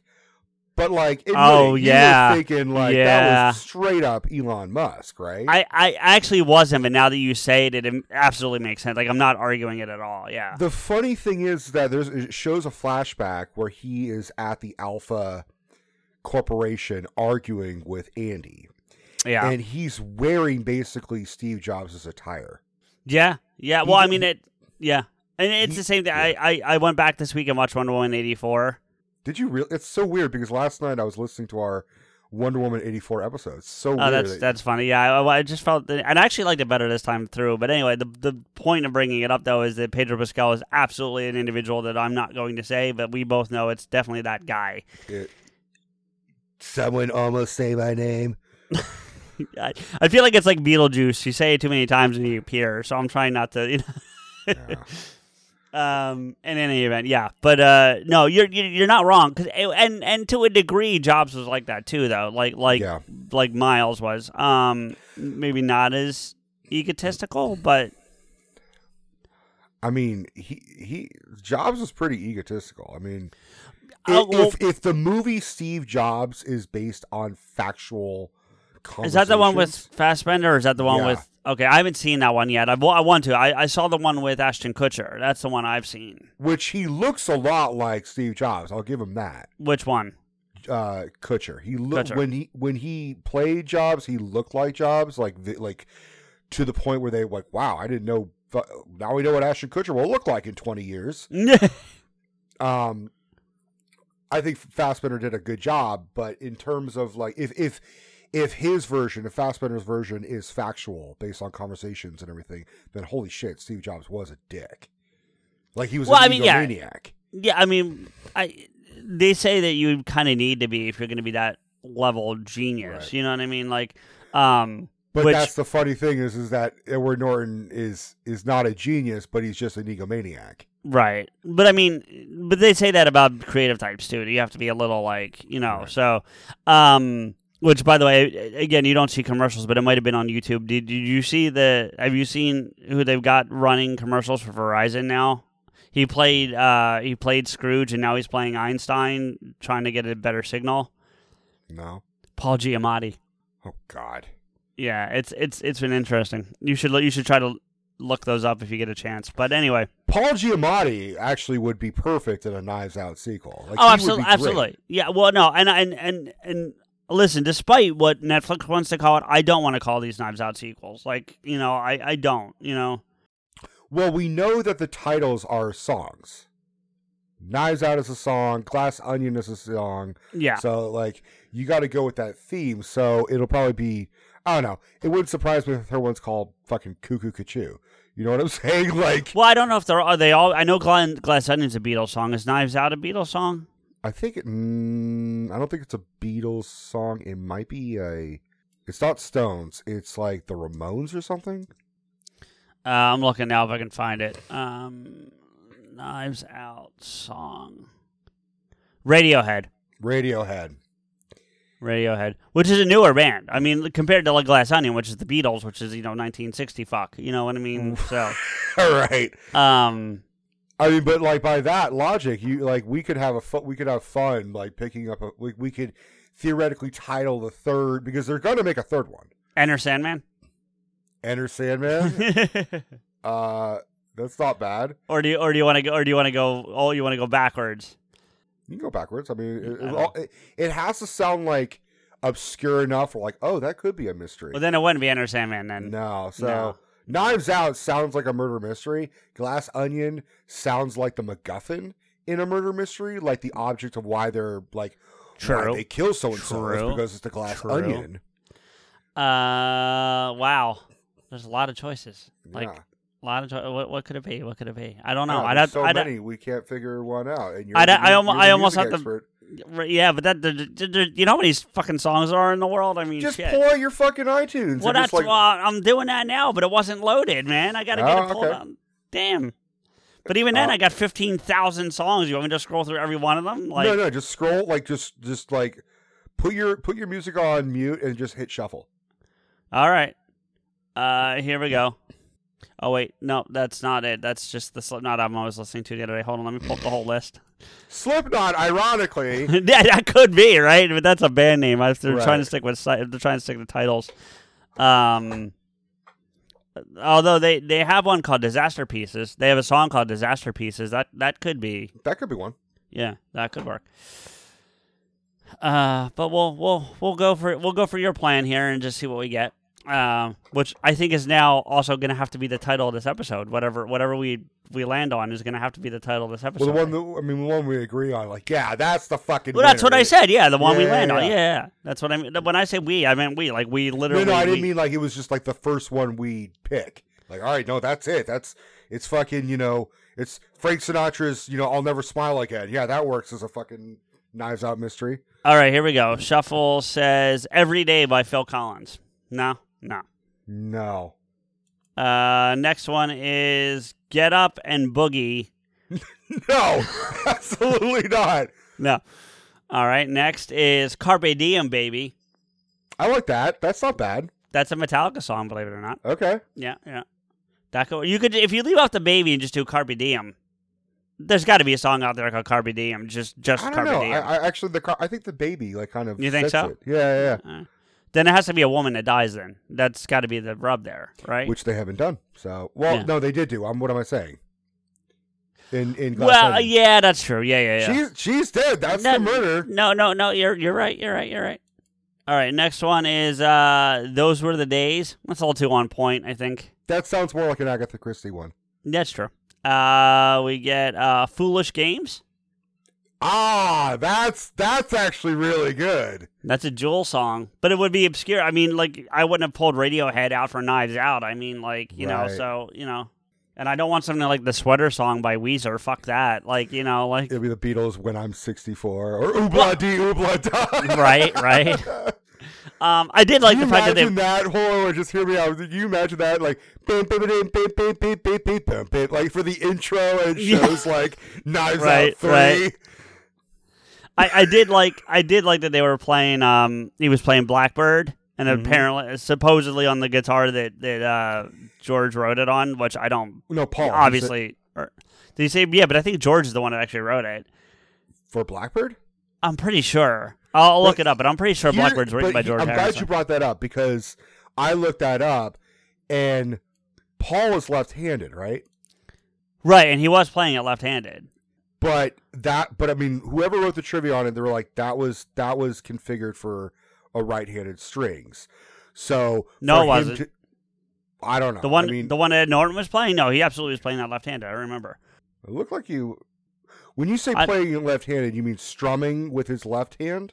Correct. That's how. That's when you're left-handed versus right-handed. Okay, so that Yeah. it was playing it left-handed because it was aiming towards the right. right, which is the way that Paul would be holding it if Paul Right. was playing it as well. Right. But whoever wrote the trivia then got that shit wrong because they were like, no. Yeah, who knew? But they were like, uh, that that, but that goes with the character of being like, oh yeah, this is the one that Paul wrote it on, and but he he's such an idiot and he's full of shit that he could have just been lying because it also explains why he just so cavalierly just drops it on the sand. It it is Paul. Okay. According according to Wiki, it is Paul McCartney. So foolish games. I like that one because that kind of fits. But let's find another one just to You see. wanna do another one? Yeah, Okay. yeah. Sadly, we're st- we're limited to my we're limited to my playlist. Like we're not in like just the world of music. We're limited to my Mhm. particular individual playlist. But here we Yeah, go. but you listen to everything, so I, I do I do. Um. it ain't gonna. Oh, you know what? Hold on. Nervous tension. Yeah. Right. Right. That'd be funny. That Uh, is like a fucking like murder It is. mystery. It name. is. Um. I I take it back. Is what just came up. But no. I. No. All right. Next. Uh. New Dawn fades. That's a that might work. I mean, yeah, I guess. Actually, so there's there, this isn't one that came up in the shuffle, but same band. The band's called Joy Division. They have a song that's literally the next one right above New Dawn Mhm. Fades, called Atrocity Exhibition. That's kind of solid. I see that being like a novel that he writes. That he's like, this is just I can't film this. I'm gonna make it. A, I'm gonna write a book. Fair enough. Fair enough. Okay, we'll hit we'll hit shuffle again. I'm just riveting for our for our Mhm. audience here. Uh, Queen in Love. No. It was set in England, maybe. Yeah, maybe, but no. Which, by the way, I also went back and watched uh, the two Kingsman movies, two, two Oh, of yeah? the three. Yeah, uh, Diem. So forget the Carpe, just Diem. I think that's too. That that's that's actually too obscure. Where people are like, I would imagine I'd be at the movie theater and I had people coming up to be like, "Can I uh, get a ticket for Diem?" Yeah, right. Uh, this one, this this one just feels too long, but it's Red Roses for a Blue Lady. Yeah, uh, I think that would be featured in the line of dialogue. Yeah, I think you needed two long. I need. I think it needs to be two. That's why I don't think the Carpe Diem Baby works either. I think you need to stick Mm. with the Knives Out, Glass Onion. Forget the Knives Out story part. Right, Fuck right, that. right, right. But you just need the, the two Foolish words. games. F- Full, right, which is why that one I feel like kind of worked. Uh, yeah, see, it's another. So you want me Golden to just titties. golden titties? I'm just gonna skip till we get to another two, two uh, slow motion. No, I don't like that one. Uh, pink elephant. There you go. That'd be a little obscure. Yeah, I guess. Uh, let's see. Uh, sweet thing. There No. you go. No. Uh, no. Uh, the kiss. Uh, No. no. There's that we uh, we skipped the Unforgiven. I did. I, I skipped it because it was Metallica, but I. I would also know. omit the count. I don't think that would count. It's Oh, I gotta you. Oh, okay. Uh, killing loneliness. That's closer. That's more on the nose. I kind of like Foolish Games better because Foolish Games Uh, feels yeah. more like Knives Out, like a Knives Out. Like this feels a- that feels a little too on point. I think that's the one, man. I think Eh. Foolish Games is the winner. Do you want to do any more? You want me to go? You can do a couple more. Definitely not White America. No, no, Uh, that's, that's too. That's too on the nose. Wake up. Yeah. Nah, that's We'll do pick a number pick pick a number between one and ten. four. One, two, three, four. Nights in white satin. No. No, but I mean, yeah, mm, fuck. If it was if No, it was like I- I- Satin Nights, then I'd be I'd be more into yeah, that. yeah, yeah, yeah. I think foolish games. I think that's yeah, foolish games. we we have now named the next Knives Out with Rian Johnson. Fucking there you go. Foolish games. And he he'll be like, "Fuck you guys." It Yeah. was like I am the walrus. Like eat a dick, no, it's eat a dick. His eat dick. Yeah, well, because it could. Right. Well, because Dick could be a private eye, and technically Benoit's a private eye. I mean, let's you know. And we know now that he eats dick. Was that see? Okay, that's a good question. Let's go there. Was that was that what that was? Yeah. Okay.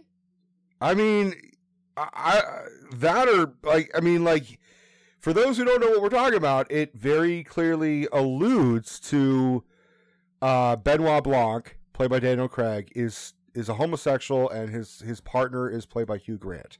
See, I I, was I, like, I'm all for it. Good for you. I kind of took it as um. I mean, and I can be wrong, and I'm not. I'm not dying. Like, there's some things you know, I'll like die on that hill. This is not one of those things for me. But right. I kind of took it as like based on something he said. And if I can remember the exact dialogue, I will try to. I will try to say it to you, or at least something uh, akin to what he said. But I got the impression that he took a lot of blowback or or a lot of negative from the Thrombey from the Knives Out case. Mhm. So he was like, I need to fuck off and go to England. And he called up one of his buddies, not in that way, just like a, like it would be like me calling you going, Rico, I need to come crash in Oakland for a month or a year or whatever, you know. And he goes into this with his buddy who's played by Hugh Grant, but it's not actually that relationship. It's just them. Well, it looked like they, it looked like their apartment was in New York, not in England. No, because Hugh Grant has said he will never play anyone but a, a Brit. A Brit, and honestly, to me, I thought it was in England. I did. Well, he was a Brit. He just wasn't in England. Uh, I I- think it was. I, I do. I, that looked like that that background when they're up on the rooftop talking. When he's talking to, what's the what's what's this? It's not Helen. what's this? Helen. Thank you. I just blanked for a minute there. The background behind him to me looked. There's no there's no New York. You don't see the Eiffel- you don't see the you don't see the Empire State Building. You don't see. You don't see the Statue of Liberty. You don't see what would now be One World Trade. You know, since it is set in 2020. You know. I'm pretty sure that it was set in. I'm I'm double checking on my end. I mean, I, I like I said, I'm not dying on this hill. Like I'm just not. But Um, let's see. Wow, yeah, I don't, I don't see the plot. Da, da, da, da. Which, which one am I on? Am I on the right one? No, I'm not on the right film. That's why I can't find it. How did It's I? in New York. Yeah, yeah. yeah. So it says the exterior of Mr. Benoit Blanc's penthouse is a CGI composition inspired on the terrace of one of the top apartments at 778 Park Avenue, New York. All right. Well, um, all right. I, I, I would if you had asked me, you know, a hundred times, I would have said. I absolutely would. Yeah, absolutely would have said. But the the whole point is that they're in a relationship, and I mean, it didn't. I was like, huh, good, for, good for that. Like, you know, good, good for Rian Johnson for for having like our leading man, our our uh, Poirot, so to speak, be gay. That that's cool. I like. Yeah, no, I don't have any problem with. it. I'm not trying to indicate that I have a problem with it. I just didn't feel like that was clearly like defined to me. It was a, you know? it was alluded. I mean, it was clearly defined for Rian Johnson and for Daniel Craig when they were like, "Oh yeah, okay, that makes sense." But like Well, for yeah, all of it- us, it's like, hmm, I wonder, does he eat cock? Yeah, he does. okay.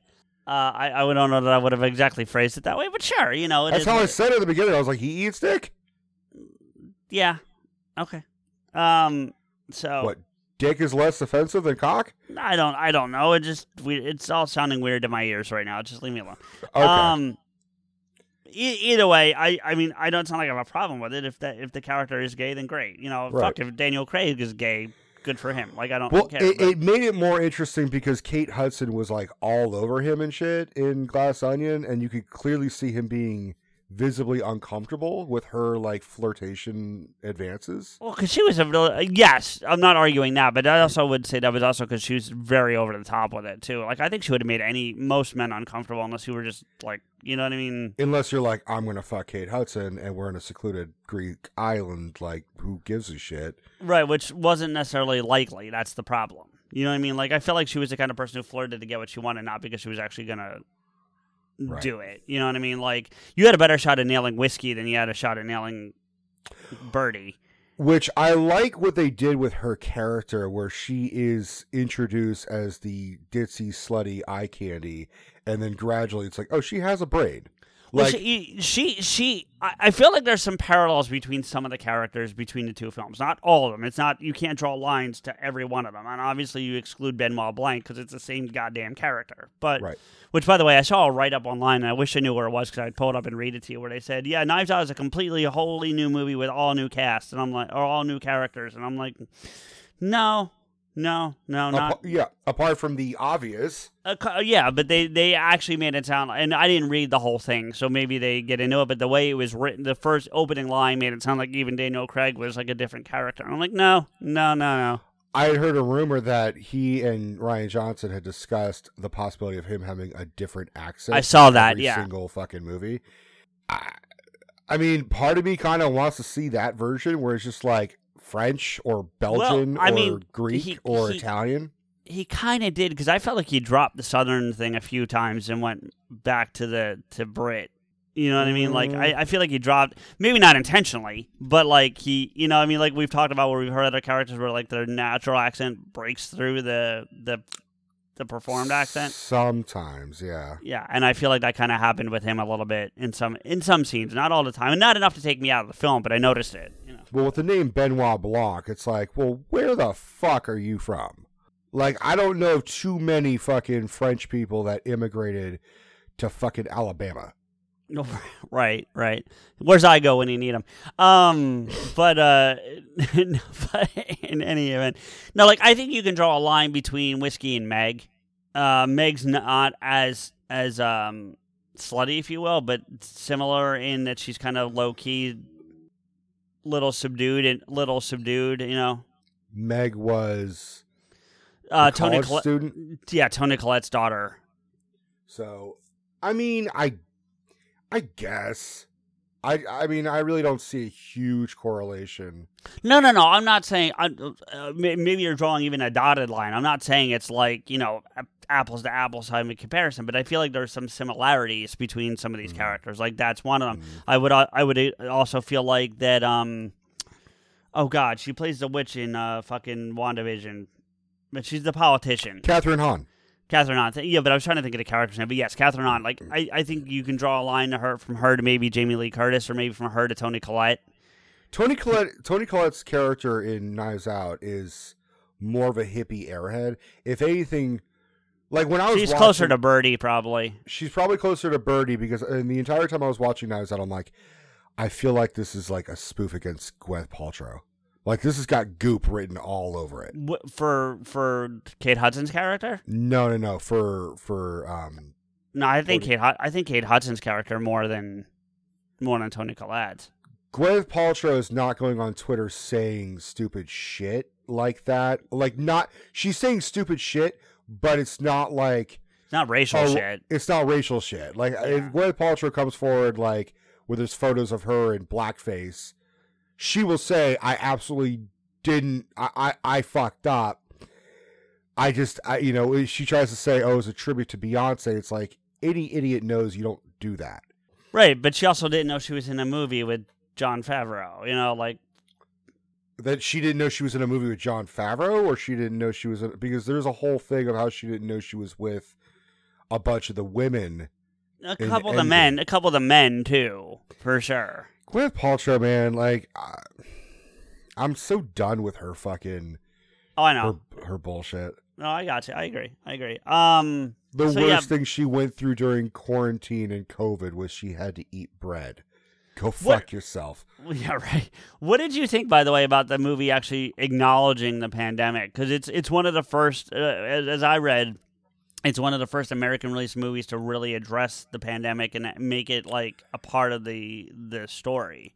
I felt like it was good to keep it relevant and to acknowledge it because the pandemic's not going away, like, or at least COVID no, it's is not.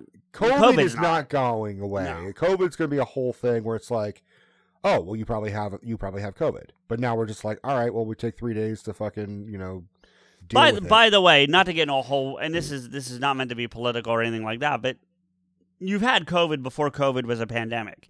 It's called COVID nineteen because it came out in 2019, but there are other Right. COVIDs. There were previous COVIDs. They just weren't Right. called COVID. They're called other shit. it was SARS something or another. Yeah. Right. So yeah. So you've had co- the the COVID's not just this thing that this this this inner incarnation of COVID and its subsequent like variations are, but like Well, now it's Delta and Omega and Foxtrot. uh, did you and- did you hear the new did you hear the new one? I swear to God, this is real.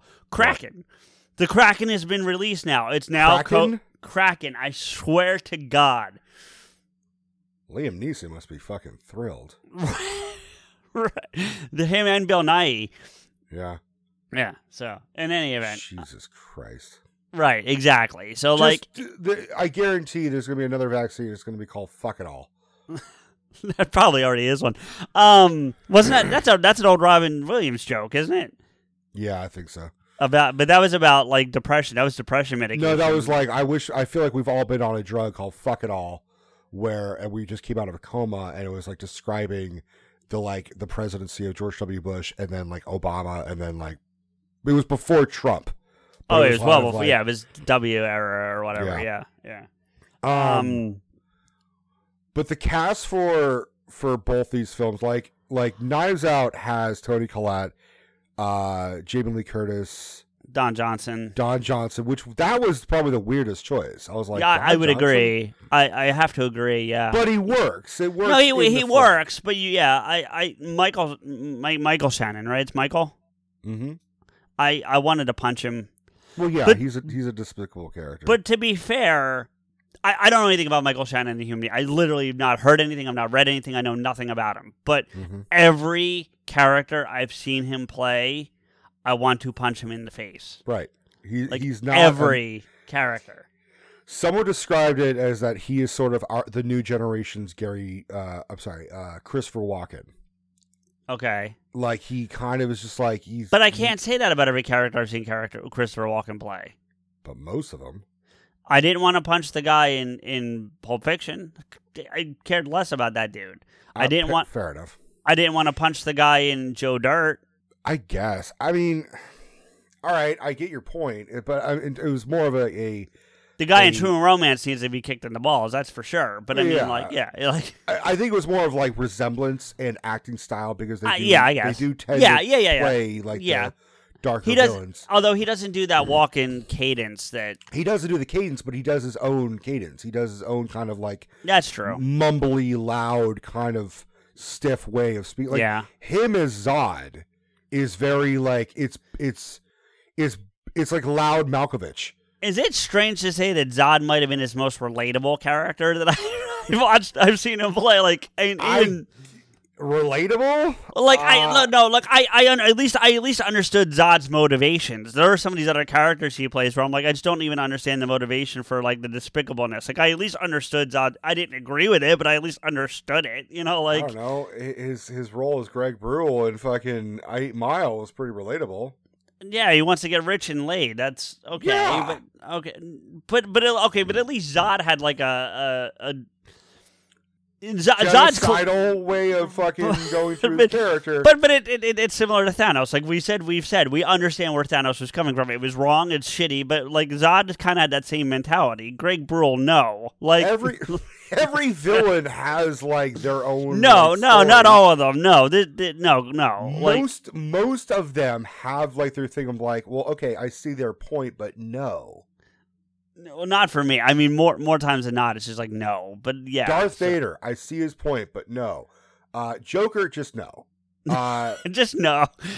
but uh, uh, Mr. Freeze, I see his point. Yeah. All right. Fair enough. Fair enough. All right. Um, Um. All no, right, I- so moving on from Michael Shannon, I mean, uh, no, but, but but no, but he does a good job. He plays a good. I, I I wondered, I wondered, and I tried to look it up, but I didn't have enough time. If he had the walking boot because he had hurt himself doing something else, or if that was just part of the character.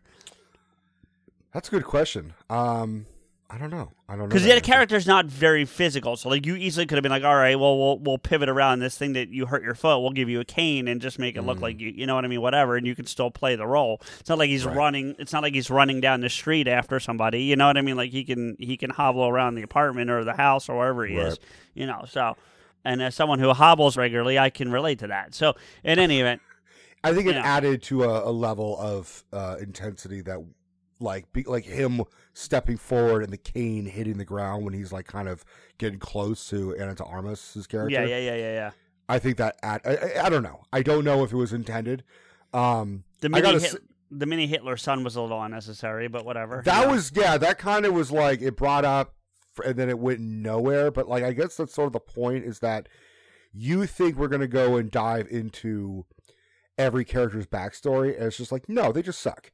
They're Yeah, like some some of these people just suck. Yeah. Yeah, Toni Collette's just kind of a hippy dippy con woman, and fucking uh, her daughter we think is going to be like super sympathetic and a stoner, but then she's just as devious as her family. No, I, I disagree with that. I th- I think I think that that daughter. No, I I, I 100% disagree with you there. She literally was on the phone with her, being like, "Hey, you know, I don't." Right, and do you not do you not remember immediately after she sees Marta the next time she hugs her and she goes, "I I was scared. I'm sorry." And I do, I felt that was genuine 100. percent Like I I, don't felt- think that was that was I felt like. I all. felt like that was manipulation. I, no, I felt- no. I, I, I I mean, you. I mean, I, you can. This is not like the cocktail thing where you're just wrong. I, I can agree. We can agree that you, you felt that way about it, and I, I. Listen, I'm not the only one that agrees. I'm not the only one that feels that way about that. But we'll, we'll, we'll leave fine. that alone.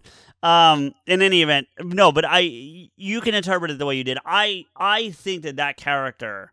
Here's what I honestly think. I, her name's Meg, so we'll just, just to give a name. I think. I Shut think, up, Meg. yeah, right. I I think she was very much bullied by the rest of the Thrombeys into making that phone call. I genuinely the phone call, the initial phone call, so she's like kind of faking or or, What or you gonna do? right. Like I feel like based on the way she acts prior to even the will reading, she's mm. the one. She they all say they love Marta. They all say this, right? The only one who mm. actually acts like she like loves Marta is Me- besides Right. besides Harlan, the the guy she's caring for Right. is is Meg. And so I think she got bullied into that phone call. And when she's hugging her after the fact, when she comes finally does come back and she's like, I'm really sorry, I didn't mean it, you know, I, I genuinely think there was legitimacy to that. I could see both arguments. No, and I, I mean I can see it. I mean if she's that I mean if her mom's that good, but I, I think that even she was shocked by the the double dipping on college. And honestly, I don't think she's manipulative, but I think what I think bullied her into that phone call is that she wanted to finish college and break away from these people and go like Right. form her own life. And the fact that she wasn't going to get to finish college because the mom couldn't pay for it and they no longer had the money I Might have been like I a- could buy that. might have been like motivation to at least make the phone call to try and maybe at least be able to finish gun and be able to be like fuck off to all these people. And I, I could see if Marta's going to be generous with any of the inheritance, she will pay for her college and I- nobody else's. you beat you beat me to it. I was gonna say honestly, I genuinely do feel like post story, post credit, she paid for Meg's final year and let Meg finish her college and do whatever. Yeah, Yeah, I could, I I, could buy that. I absolutely think she did that. I think everyone else is just fucked. I as they Deserve to be. more or less deserve. I think. I think Jamie Lee Curtis is going to be fine. Oh, I think she'll be fine. And at, at first, you feel empathetic for her, especially with the like the potential cheating husband or whatever. And then and then she like the way she spazzes when the will is read. It's like nope, fuck off. Like I'm done. Yeah, Did you catch the Don Johnson's black eye at the end of that film? yeah, I did. I did. It took me two fucking times to see this movie to see that he had his shiner Yeah, because she finds the fucking letter from her father and it's only in secret ink that it can only be revealed through fucking flame. yeah. The the, the national treasure moment of Mhm. the of the. Which, by the way, I did watch the first episode. Thank you for not letting me know that there's like a dead mom character in the first episode. you know what? To me, it's such a it's such a throwaway part of it. I didn't even think about it Uh, honestly. like it's- I, I'm giving you shit. I'm not. Okay. But uh, but when I first started, I was like, "Son of a bitch!" Like, god damn it, I can't escape that shit. I I was more focused on not spoiling the other dead character for you. Well, I've only done the first one, so No, you should still know that. It happened by the end of the first episode. So you should know this already. maybe I didn't finish the first episode. Uh, uh, Oh, oh, oh, oh! I, I know who you're talking about. I know, I know. yeah. So I was more Um, worried about spoiling that on you than I even thought that- about that. But that wouldn't have surprised me, or like, well, yeah, he doesn't make it by the end of the episode. I'm like, well, yeah, he's old as fuck. Well, no, not that. And honestly, I mean, not to get on a thing, but I honestly don't think he's dead. That's my honest to God opinion. I don't think he's actually dead. But that's a Never- different conversation. Never saw a body. Except, well, we'll talk off air. But anyway, um, back to the other murder mystery. Um, right. Speaking of of the murder, I think this is probably Christopher Plummer's best performance, and it's it's certainly his last performance, apart from one other thing that was released three months after he died or something. Tying it back to uh, Na- National Treasure, by the way. What is? Well, he plays he plays uh, Ben Gates' grandfather in the opening of the first National Treasure. Oh God, I forgot about that. It's like a it's a short scene. It's a cameo at best, but I mean, Which is yeah, funny because he's famously Canadian. yeah. I didn't even think about that, but yeah, good good point. Good good point. but I, I Um, think I think this is Christopher Plummer's Christopher Plummer's best performance. I, I know who he is, but I feel like I need to look back over his um his uh, library real quick. Just I mean, to, he does a bunch of. I mean, National Treasure. I mean, he's always like, "Hey, we really need an old fucking guy. Can you help?" he us has out?" an up he has an upcoming project. Well, they. I mean, he filmed. He was. He never stopped working. He This was is a- always working. This is a voice uh a voice thing actually. So Well, you know how those because those can be done what years in advance. We both know this. So Oh yeah, uh, Um, yeah, it's called uh, Heroes of the Golden Masks. that sounds like a documentary of some sort. Uh, here, let me click on it real quick. That's not what I was checking out, but I do it. Uh, no, Charlie, a wisecracking homeless American orphan, is magically transported to the ancient Chinese kingdom of Sanxingdui, where a colorful team of superheroes need to help defend the city from a brutal conqueror. Charlie joins the heroes and secretly schemes to steal the priceless golden masks that grant them their powers. So it's like British treasure hunter Avengers. No, it's more like Chinese uh, treasure hunter Avengers. Yeah. Well, good. Good luck trying to get that. The fucking not be censored in Ta- China. Top three, top three voice actors in this. There are Chinese, for the record, there are China. I'm seeing Chinese names here too, but top three: Christopher Plummer, Ron Perlman, Patton Oswalt. All right. Yeah, that's kind of where my brain was. That's why I said it. Um, anyway, let me go back to his because I, I just want to do a look at other stuff he's doing. But please, what you were saying? So well, let me tell you about a movie that I saw Christopher Plummer do, and it was like, I can't believe this movie. Like, I, one, I can't believe he did this movie. Two, it's so surprising that I've seen this movie. It's released on VHS and DVD, and I think I own a copy of VHS. It's called The Clown at Midnight. Okay, So I believe it was a Canadian like production, schlocky, direct to blah blah blah horror film, and he's in it. I mean, like it, it's so weird that like Christopher Plummer, who is kind of a celebrated actor, or at least he was, did this fucking low rent horror film where it's literally like it's it's your stereotypical teenage slasher flick. It's a bunch of students at an old opera house and their job like because it's like detention like they have to like clean up this old opera house and Ri- Rico, just to jump in for a minute because you'll find this interesting. He did the voice of a Klingon in a Star Trek video game. Hmm. Anyway, go ahead. I just thought you'd find that interesting. he's got the voice for it he had a great voice Yeah, yeah, yeah. um so like the fucking it's like a murder mystery where like this this oh shit, he actually played a Klingon in one of them. Sorry, God, he actually This- is on screen in one of the movies. this killer is pretending to be Canio, the the singing crying clown from Pagliacci, Of course. and it goes around and, like kills like these teenagers, right? At this old opera house. Margot Kidder plays their teacher, which is why I think it was like this has got to be a Canadian production because you got Margot Kidder and you got uh, sure, Christopher sure. Plummer, and then it's like revealed at the end of it, it's Christopher Plummer as like the serial killer, and I'm just like, and it's like him dressed up as like Pagliacci clown makeup, and I'm like, what the fuck is going on? Hmm. What is this movie? but it's, it's so bizarre.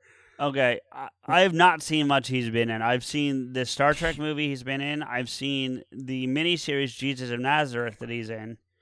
Wasn't he in fucking uh, um, the hills are alive with the sound, the sound of music? He's in the Oh, sound of music. s- What year is the Sound of Music? Do you remember off the top of your head? Early '60s. I stopped in '77. That's why I didn't see it in the list. I'm here, but let me pretty sure he's like the the Von Trapp Oh, I. I think you might be right. I'm not. I'm not saying you're wrong. I'm just trying to find it. Um. Yes, he is Captain George Von Trapp, 1965. Yeah. So I've seen that. yeah. I, I. But the point is, I've not seen a ton of. Despite knowing who he is and being able to recognize him, I have not seen a lot of of his work. Well, I think he had a bit of a bigger career more recently than he did. I mean, he I think he was always acting considerably and consistently. Yeah. Oh, he's got yeah, he's constantly according to looking at his thing. He's in Up. He's a voice in Up. He's that guy. I just, yeah, that's he, he's the other adventure that they find. Okay. I it's been so long since I've seen Up. I don't remember. He was in the the girl with the girl with the dragon tattoo. You know what? And if it if if his last movie was Girl with the Dragon Tattoo, the remake, that Mhm. would have been a great fucking the, the good swan song. Oh my god, dude. And and you know what? They're similar. Like one of these days I'm going to I'm to ask you to fucking just like we have got to do the Dragon Tattoo movie. No, I know, and I, I did, I did the, I've seen the the American remake. I have Okay. seen, I have seen that. It's been years now, but I have seen it. Yeah. If I mean not to go into the whole thing, but it's very similar. He is the head patriarch of a family and a lot of them are devious people and he's like the fucking linchpin. And Daniel Craig's in it. And Daniel Craig's in it. You beat me by a second. It's just like, what the fuck? Um, what did you think of Ana de Armas as Marta? Oh, I liked her. I liked her a lot, actually. She's really growing, like as a fucking. Is she? I have not seen much that she's in. I don't think. I'm gonna Okay, look so her up now. she but was in No Time to Die. who was she? No Time to Die. She's that other agent, like the one that's kind of like bumbling with Daniel Craig. Oh, yeah. oh yeah. I'm actually looking at a picture from her from that movie right now. Like, and oh, I yeah. honestly think that he recommended her for No Time to Die because of working with her on Knives Out. I liked her better in Knives Out. I got to be Oh, honest. yeah. I, I did Um, too. And apparently, she was in Blade Runner 2049. She played the holographic girlfriend. I did like her. I, I remember that being one of the highlights for me of the movie. So yeah. So recently, the thing that she's also now known for is playing Marilyn Monroe in that fucking Netflix movie Blonde, okay. which I saw. How was now, it? Just like yay nay. I don't need a whole like breakdown on it necessarily. it's but- it's a it's a it's kind of both. The, the the thing that like attracted people to it is like apart from oh it's her it's a Cuban woman playing Marilyn Monroe is Mhm. that it's an NC-17 Netflix movie. interesting. It's not as I thought it was going to be way more sexually explicit and NC-17. Sure. it by standards is pretty tame by my opinion the, i think the thing that really makes everybody uncomfortable is that there are scenes where she has had an abortion and I, Mm. and, and this i should have started off with a trigger warning and a also a miscarriage and at one point her she like has a, a conversation with her fetus like inside her body it's not like she's holding the baby That's interesting. That's it like here's what I have to say. Her performance is like 90% amazing and then 10% what the fuck. because like periodically her Cuban accent will slip in and out. she. Yeah, and she didn't have to hide that as much in this in in Right. Knives Out. And and but it but it worked. Like I I It works because we don't know where the fuck she's from and that's the whole point. right because every time it's said where they're from, it's a different country. It's a different South American Uruguay, country. Paraguay, Cuba, Colombia, Puerto Right. Rican. Right. Um, I got to say that. Uh, bear with me when I say this because I'll explain what I mean. Right. hmm This is the third thing I've seen Chris Evans in. And when I say third thing, because I count anything that he did as Cap as kind of like one thing. I agree. And then uh, when he played um, Johnny Storm, or John, yeah, Johnny Storm Yeah. in uh, the fanta- the first two Fantastic Four movies. I think you're wrong. I think you've seen way more Chris Evans than you think. Was that? Aren't you a fan of Scott Pilgrim? Was he in that?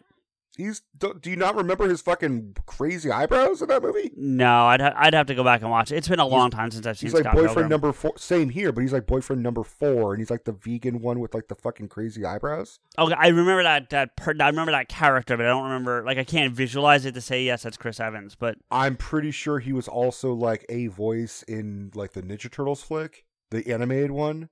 oh well, TMNT? voice fine. I'm talking about yeah, on screen. Um, you never saw Cellular? No, I don't think so. Did you ever see the movie Phone Booth with uh, Colin Farrell? Yes, one, one time, a long time, like not long after it came out. But yeah, So this is the funny thing. So the, the screenwriter of that movie, where it's a guy stuck in a phone booth on the phone with like someone who's Yeah. trying to kill him and making him be a, a lunatic in a phone booth, made a nut made the complete opposite movie called Cellular, where it's Chris Evans. He gets a wrong number call on his cell. It's um, it's a woman who's being held hostage, and she just dials a random number. Mm. Um, and so he stays on the phone with her as he's running around the streets of LA, trying to like salt, like trying to find her, and like, and interesting. it's it's actually pretty decent. I um, it, was interesting to see him play a bit of a jerk though, because like even as Johnny Storm, he's more just cocky, right? He's a not. He's a hothead, but he's not. He's not a jerk. Like he's still good hearted at the at the core, right? Like he's still good hearted. This dude Ransom is just a douche. He he's told he I Chris Evans nailed the preppy rich douchebag. Oh, absolutely. My my favorite scene in my one of my favorite scenes in the entire movie, I swear to God, is is it's right before the will reading. And they're all gathered and he's just going around eat shit, eat shit. You definitely eat shit, eat shit. You can eat some shit too. Like, you know, like And I think I see. I had told you off off uh, air. I'm like, oh yeah, Knives Out is definitely radar." Yeah. Glass Onion's PG thirteen. I'm pretty sure you said it on last week last episode's recording actually. I absolutely was wrong, and I attributed it to that. oh, you because- corrected yourself in the same same moment. You've looked Right. it up. Yeah. but I I attribute it to that scene because I could have sworn he was saying "fuck you," "eat shit," "go fuck yourself and die." Like I I had added Fuck other, you, fuck you, fuck you. You're cool. You're cool, but fuck you, yeah. uh, no, he doesn't. But but he plays it well, and actually, him saying "eat shit," I think actually plays better than if he had done what you were saying. Like it just and that plays. that was his idea. was was it? his- okay. Yeah, because originally Knives Out was rated R, and originally they were like, "All right, we're gonna keep the fuck you in this whole fucking diatribe. We're gonna have three. Well, we're gonna have two or three fucks, and we might The- the- still however you're allowed to get before you Right. get the flip up. Yeah. And he said, "Fuck that, just call it eat shit." And Rian Johnson's like, "Oh yeah, I like that. Let's do that." And the way he presents it, like he really, I mean, like I hate to say, it, but that might be the best acting I've seen him do. Like, That that is clearly, you know, he never has his Boston like accent oh, or like swagger. right there, yeah, right It's just like eat shit, eat shit. You definitely eat shit. He- He doesn't have the accent, but like I mean, I've seen footage of him like, in Boston, when and he his Oh, I I've, really I've heard him. out. I've I've heard him like talking on like I don't know. I think it was like TikTok or some shit where he's just Yeah. talking, like he's not acting. And absolutely, I, Yeah. I I'm telling you right now, dude. I want I want fucking Good Hill one Good Hill Good Good Hill Good Will Hunting three. Mm, And yes, I know we haven't had two, but just go with me. okay, Where you've got Affleck, Damon, him, the dude that they they come across in the first how you like them apples. I don't remember the guy's name. I'm not trying to. I want all those fuckers in a room together, like oh, just fucking Mark Wahlberg, Yeah, uh, add him to Seth the- yeah. Meyers. yeah. Well, I don't know. Yeah, just Seth just Meyers is famously from Massachusetts. just add a bit. Yeah, I'm just trying Dennis to think of like. No. I'm just thinking of like previous roles we've seen where we can kind of blend these characters together. Like you know what I mean? Like. And, and when I say Affleck, I don't want Affleck. Here's the crazy part: I don't want Affleck from Good Will Hunting Affleck. I want Uncle Charlie Affleck. Like that's what I want. Like You want you want Affleck from you want Affleck's character from Long Island, not from Massachusetts. Well, that's true, but yeah, I still, yeah, I guess, but he still kind of does it with that Boston attitude. Like Okay, it so is, you- it is, yeah. So you have Affleck from the town. I didn't see the town, so I'll take your word on Oh that. But yeah, you really you really need to see the town. Seth Meyers did a whole fucking skit, and it was just called like Boston movie, and it's like, dude, it is fucking hysterical, and you'll find it especially hysterical because you know that I love that shit, and Dallas from Massachusetts. It's like it was a fake trailer, and it was like uh starring probably Ben Affleck, probably Matt Damon, probably Denis Leary, probably this guy, probably that fucking guy. can I just just because you made me think of something, I don't want to forget it. Um, it's gonna sound not related at all, but it, I promise you it ties in. So just bear with me a 2nd Mhm. right? Um, so Metallica did a a charity concert. I want to say six weeks ago for their their charitable organization called All Within My Hands. Mhm. and they they broadcast it on Paramount, and there were links to like buy different things and and and I'll raise money for all this this this charity thing they're doing, right? But because it was a TV thing, they got someone to come out and like host the host the concert, like almost MC the concert, right? Mhm. And they got Kimmel Okay. to host it. So after Metallica does their their their set, and at the end, you know, of course, Metallica's headlining, and it wasn't a bunch of bands; it was only two bands. It was um, Greta Van Fleet and then Metallica, and that was it. And then there was a bunch of other stuff talking about just the different charitable things. There were awards given out, and whatever. Um, the point is that that Kimmel's the MC of the thing, Mhm. right? And at the end, as he's saying, as he's wrapping up, he he ends with, "And I'm sorry to Matt Damon, we didn't have time for you," and then fucks off and le- and leaves the stage, like that running gag that he's been doing mm-hmm. on his show now for like ever. So it just, it, It's really going on like almost 20 years at this point. and they don't care. Like, just Well, no, they're both in on it. well, that's what I mean. That's what I mean by they don't care. Like they're both mm-hmm. right, exactly. That's why it's gone on this long and nobody's giving a shit, and why he showed. I think he didn't he show up and like kick the crap out of Kimmel once on purpose, like as part of the bit. He showed up a couple fucking times. Like Ben Affleck snuck him in on stage. Right, right, right, yeah. He had him under a giant ass suit. He's like, "What's with this?" He's just like, "Oh well, you know, when you're done playing Batman, you just pack on all that weight." And Yeah, It's, cl- it's like Matt Damon under the suit. right. Um, and then he did a whole thing. He finally said, "All right, we're gonna bring Matt Damon on stage," and he like listed his entire filmography, like the man from Good Will Hunting and Bourne Identity, The Bourne Supremacy, The Bourne Ultimatum, Jason Bourne, uh, uh, fucking uh, the rain, uh, fucking the Rainmaker, and blah blah blah. And he listed his whole fucking thing. And then he said, "The man who needs no introduction, Matt Damon." Matt Damon comes on stage, sits down. He's like, "Actually, I'm sorry, Matt. That's all the time we have." And then he like ends the show. And it shows yeah. them screaming at it. It shows Matt Damon yelling. I'm like, "Are you out of your fucking mind? Like this is such fucking bullshit." uh, it's great. I, I love it. Yeah, it, it, it was, we were talking about all these, these Boston people. It made me think of that moment where he, he yeah. I could see Matt Damon. I could see Matt Damon and not Ben Affleck being in a, in a Knives Out movie. Yeah, I think I agree. I think of the two, that's, that's the, yeah. I mean, I, I think, I think he could. I think Affleck could. Um, I his, just don't, his- I just don't want him to. Let me put it that well, way. that's fair, but I mean, like, it doesn't have to be in Boston either, though. If you think about it, I mean, the other one was in I didn't say anything about Boston. I, I just said I just. well, then want, why, why, then why don't you want him? Well, I I just feel like I feel like Matt Damon needs to do it and Ben Affleck doesn't. Does that make sense? I feel like I feel like Damon needs that surge in like he needs a good movie and I think Affleck's doing fine by himself right now. I mean, if you're going from that perspective, sure. I don't think Damon gives a fuck anymore either, though. At this point, he's made more money than God, and he's still. I mean, he's literally just like, oh, I need to buy groceries. What's my What's my born checks? Do I want to cash today? Like, I mean, like you know, like he's fine, but you know, at the same time, I I the Uncle Charlie thing from the Tender Bar really like reinvigorated my my enjoyment of Affleck, and I kind of want to see him do more shit now. Like I don't know what exactly. Like I don't have a thing in mind, but like I want to see more Affleck. I mean, I feel like at this point we we need to like do a maybe not like a Boston film because we kind of already did a whole bunch of Boston movies like for Yeah. that for St. Patty's thing. Mm-hmm. But we could specifically do the directed by Ben Affleck movies.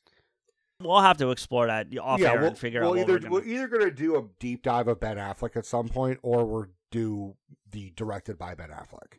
We could make it a two part or do his his acting stuff and then his directing stuff, and that would be a way to. It'd be a lot of movies.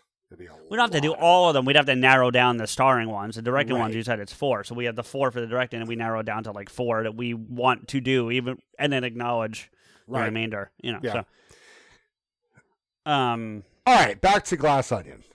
Not Knives Out though. I I I don't know what I, I mean. uh, Let, let me let's try to wrap it up with it. I do want to ask you about something else before we go, but I do want to uh, do this first.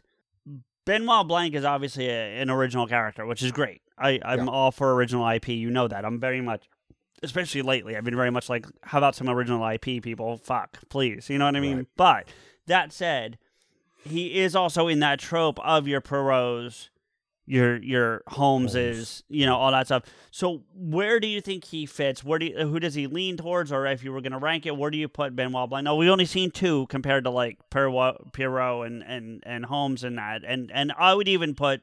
I know you're gonna. It sounds like I'm making a joke, and I'm really not. I would even include like Wayne in that. I would include Bruce Wayne slash Batman in that because he is The world's greatest detective. yeah, I mean, I know it's a superhero, con- the suit and all, but he is also a detective. So that's, I, I I give you that. Um, where he ranks, or wh- or who does he lean towards? uh, both. I'm kind of curious of both, honestly. Poirot, I guess, is where he would closely lean towards because I think I think Sherlock, Sherlock, and and, and I mean every iteration of Sherlock. The think of the most popular. You got your Cumberbatch, you got your Downey, whatever. I I genuinely think that Sherlock is aware that he's not a nice person, and he Mhm. actually does not give a fuck if he's rude or if he is I would agree. I would agree. I would agree. Yeah. and you can you can attribute it to his his drug addiction, his possible uh Asperger, Being on the autism. yeah, being on this yeah, being on the spectrum or whatever. Yeah. Whereas Poirot, in every iteration I've seen, more specifically the Ken Branagh ones, he's a genuinely he, he tries to be a genuinely nice person. He tries to be a gentleman. I and I can concur for that on the one. I've only ever also seen the one with um, it's Murder on the Orient Express again, but it's the one with Sean Connery. Mm. The the old, not the Ken Bryant, like the old The old old, one, the seventies one with Yeah, like Julie I- Christie and shit. Yeah, right, and and and the character is still that way. So yeah, Right. I would I would agree. Yeah. eccentric as all hell. There's Yes. a whole thing about how like he has to have like his food visually look aligned right, and otherwise he can't eat it. So It's- he definitely has his own eccentricities. It's the Howard Hughes thing in that regard. Yeah. Right. It's it's a it's a mix of OCD, and I think that that's what makes his character interesting is that he has such severe OCD that he has to finish the case. It's also Other- why he observes things so well. He observes Right. them very, very differently than Holmes does, but he still observes things very. He observes as much, but in a very different kind of way. They touch on that in you haven't seen it, but in Death of the Nile, Yeah, I do need to see that. he purposely at one point like steps in like animal shit because Mm. one already was in shit and he had to even it out. Like he like that's what I'm saying. It's kind of like it's very very bizarre. So I don't think uh Benoit Blanc, which by the way, I'm not I'm not the biggest fan of his name, That's a weird name. Yeah, but whatever. yeah. Um I don't think he's going to that leaps and bounds of being like, well, I stepped in dog shit in my left foot. I got to step in the right. Well, and you also notice, by the way, just going back to the name very quickly, like in, in the first movie, they refer to him primarily as Mr. Blanc. And and then a lot of times Or they fucked it Detective up. Blanc, yeah. And a lot of times they fucked up. Like one guy called him Blank, Mm. you know, and like so there's some variations on that. In I felt like in in and I maybe I need to watch it again, but I felt like in Glass Onion they kept calling him Benny. I didn't hear Benny. I heard Benoit a lot. I heard Benny a couple times, and I think it specifically came from um uh oh, it may, uh, oh, fucking uh, Kate Hudson. and and Niall and Miles though, uh Norton's character. Once they I- got friendly, not in the very beginning, but once they got friendly, Or flirtatious in Kate Hudson's point. I, I, Well, yeah, I, yeah. I think you might be right. you know, it, it wasn't like everything, you know, and I, I think I think um I'm pretty sure Helen kept calling him either Benoit or Blanc, but I don't think Mm-hmm. she ever went to the Benny. But yeah. So I'd be curious to see what the next iteration lays out for that. Like as he becomes because I think he, he was already it's implied that he's famous at the beginning of Knives Out, right? But I feel like he became like I said, almost on borderline infamous after Knives, after Thrombey's death, and now moving on. Like, does he become even more famous? You know, Well, weirdly enough, I mean, they they were they made a whole big deal, like, oh my god, you did that whole thing with the ballerina and blah blah blah, like listing off cases that we have never seen. right? They they didn't mention the fucking the one from Knives Out, which is and I think that's purposeful to like. No, they're they're standalones. They're not going to reference each other's. There's not going to be like oh. one I'll of, I think one of them like alludes to it without actually. Because you're right, the one they specifically s- cite, like the ballerina, right? right. But then there's another one. I I I've, I'd ha- again I'd have to watch it again, Rico. Because I Well, only I watched it one time, I- but like I Well, did watched too. it last night. I watched it an hour before we sat Okay. down, but like I remember him saying something like, "You did that thing with that family." Like that was the extent of what was said. It didn't say anything about solving his murder. Just you did that thing with that family. I don't know if they said family. I thought they said something about the, like, oh, you did the thing with that girl. But either way, either way, they Wh- which could still be Marta technically. right. Yeah. Um, I think uh, going back to my comparison, I think Benoit. First off, if they're going to do anything with the name, it wouldn't surprise me if like we had one stupid character who's like trying to be like young and hip hop, be like, "Oh, you're Benny from LeBlanc," you know, like Oh, something jeez. stupid like that. Yeah. Yeah. Where like even he drops his southern like hospitality gentleman bullshit. Be like, Shut the fuck up. You're a fucking idiot. You know that. well, he kind of does that with Miles too. But that's after he's like he now he knows someone tried to kill Helen. And that Right. was honestly the first clue before they show the whole flashback scene is when he sees her he calls her as he calls her Helen. And I stopped the movie I'm like did he fucking call her Helen? What the fuck was that? I was like is that the act I, I literally like looked up the actress's name Mm. to see did Daniel Craig fuck up and call her Helen? And then it shows the flashback. I'm like, oh, Oh yeah. Ooh. I, I, I, I, to to the question that I asked, just to answer myself, I, I, I actually am 100 percent in lockstep with you. I think I think he's closer to a. Poirot. Mhm. Uh, if I'm ranking them currently, I probably have him third, but I think he could easily, or maybe even fourth. But I think he could easily, like, depending on how these films progress. Mhm. You know, what I mean, the pro- and that and that's un- what's unfair to him, meaning the character, from our ranking kind of Mhm. thing, is that we have decades of Batman stuff to like look back on. We have decades, if not you know, centuries of of uh Holmes. Sherlock, yeah. Yeah, and then we have decades of Poirot to look back on and go, okay, and and and I think I told you this off air, but Agatha Christie is uh, holds the record for the most pieces of written literature ever, Right. and most of them are, not all, but most of them are Poirot stories. So Right. you literally have dozens, if not hundreds, of things to kind of reference to see, you know, see what he's like. We've got two Benoit Blanc thing, Right. literally two. give it, give So- it time. I no, mean, give I it think- time. I, I think it's heading in the right direction though. I agree. I I think I, having it be in a Greek island was was out of left field for me, but it totally works. Well, and I think that's part. I, I would, and tell me if you agree. I think that's partially. I know they referenced the pandemic in the movie, and yes, that's part of it for the the story. But I also think it's a, uh, the fact that there actually was the pandemic when they were shooting the fucking thing as well, Uh huh. And they, they had- show they shot it in Greece on a Greek island. right? Because they had to to get isolated to be able to shoot the damn thing. Yeah. Okay, how when you were watching it, how often were you thinking like, "Oh, Ethan Hawke is the killer"? Like Ethan Hawke, who shows up. I didn't even see him. I you didn't swear to recognize God. Ethan Hawke? I swear to God, the I, the the guy I kept the guy I kept thinking was the killer was the the the dude that just shows up. "Uh, I'm just here. Well, that actor is the actor who played Oh, yeah. the fucking trooper in the first one. So I, I think saw he- it. we're, we're just gonna expect him in all the knives out. Well, because well, he's the Greg Grun- he he's the Greg Grunberg of Rian. Johnson's world. That's who he is. No, really, legit. Like that's kind of the comparison that I saw is that he's Right. basically that, which is nothing wrong with it. I mean, that's fine. Right. That's but Greg Grunberg's literally in anything that J.J. Abrams is involved in. Like yeah, e- even if it's thirty seconds, you still get some Greg Grunberg. So Yeah. it's you know so. Um, you got so you, I you got your JJ, you got your GG. You know, that's just what. what's is. that guy's name offhand? Do you happen to know it offhand? The actor who played the fucking the Yeah, yeah, stuff? yeah, No, I don't remember his name. Okay, uh, I'll look it up real quick because I'm curious because I want to ask, I want to check something that I'm going to talk to you about in a minute. Um, So you, you remember didn't the- recognize Ethan Hawke? no, I actually saw it when I looked up the trivia for something else Yeah, that so he was in it. He just happened to pop. He like, hap, he had like a break in filming. I think um Moon Knight, and he just wandered over to the set to fucking be like, "Hey guys, what's going on?" They're like, "Oh yeah, let's pop you in." It was. So they and- shot Moon Knight in Greece as well. I don't know. I guess so. I guess some parts of it. Yeah. I, don't- I mean, it could, it could also not be a Moon Knight. It was something, but like he looks similar to his character in Moon Knight, sort of long haired, uh, sandaled esque. That might be why I didn't catch it. I mean, but he has such a kind of intense scene where he like is just matter of fact, like you don't need your mask, you don't need your mask, you're good, you're good. Oh, Like, that's who that was. Yes. No, I told was I. I didn't know. I honestly had no idea. Yeah, he shows up for one thing and sprays the COVID cure in everyone's fucking mouth, and then you never see him again. And the entire movie, I'm like, Ethan Hawke is the killer. Ethan Hawke's coming back. He's he's got to be You, because you, why would you put Ethan Hawke in one fucking scene? It's just like, oh, because to fuck with you. You, you know, yeah. You know what's sad about our world today? What's that? I saw that scene.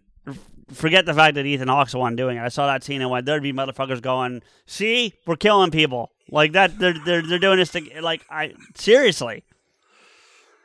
Fucking Drax had an allergic reaction from the COVID cure. I swear to God, dude, that was the, when he dropped dead. I was like, "The- if this was real, they'd be blaming it on that that thing they shot in his throat. I thought that too, and I was like, oh shit, because everyone's just like, oh yeah, I'll just take this shot in the mouth. Like I trust you. Sorry, just the way you said that. I mean, I mean, I no, it is it is what it is, but the way you said it, it was just funny. It was. I mean, I I could go even further and be super offensive. Yeah, don't. Let's not. I yeah, yeah. Um, but no, you're right. I mean, like, they, they, you know, the, I wouldn't. I know. I did not place that as Ethan Hawke. That's really interesting. Yeah, and it Isn't he married to Kate Hudson or no? I get my people wrong. I don't think. He, no, no, no, no. He No, was okay. married to Uma Thurman for the longest. That's time. what I'm. I think that's what I was thinking. I don't know why I. Okay. Their their kid Maya Hawke looks like both of them. Like in some angles, like holy shit, that's Uma Thurman's kid, and then holy fuck, that's Ethan Hawke's kid. How the fuck did you get two people who look nothing alike to have a kid who looks like both? Like I I look like Nancy. I did not look like Ron no, no, no. until I opened my mouth. Yes, yes. You you got all the internal Ron and the external Yes. Nancy. When I stand up, I look like Ron. yeah, yeah. What? Um. Did you get the All right. actor? Oh yeah, his name's Noah something, and he's not in. He's not in what I was going to ask you about. So uh, what I wanted, and I, I want to wrap this up. There's a, but there's a thing. It, Ryan Johnson's got a, a, a ten part mini series coming out on Peacock. That Okay. that after having watched both of these movies, I'm really kind of in. Like I was, I had seen some commercials for it, and was kind of intrigued, and now I'm like, I kind of want to watch this. It's called Poker Face, and it's about a woman named Charlie who has an extraordinary ability to determine when someone is lying. She hits the road with her Plymouth Barracuda, and every and every stop she encounters a new cast of characters and strange crimes that she can't help but solve. And it's written and directed by Rian Johnson.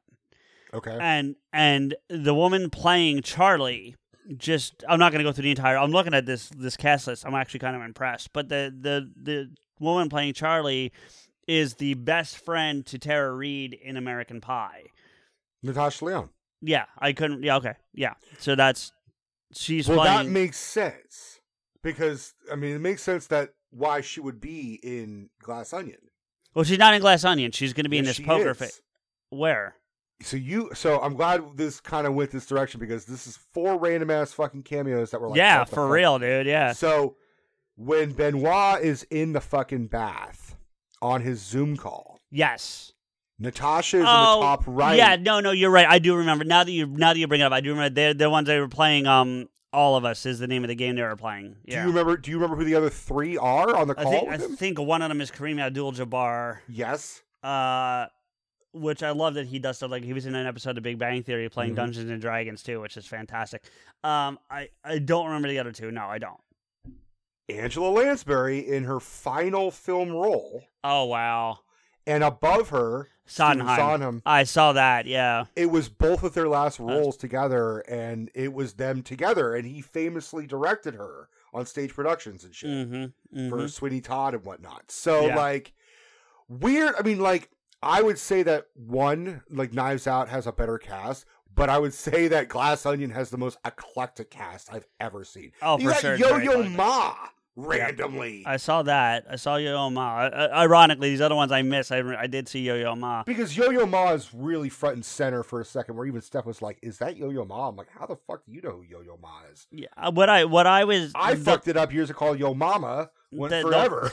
the one the one character I didn't like was uh, Birdie's assistant. I You thought she was I thought she was kind of useless. she was kind of useless, but I liked her character because she's kind of like, "I'm the fucking assistant dealing with all you rich bullshit."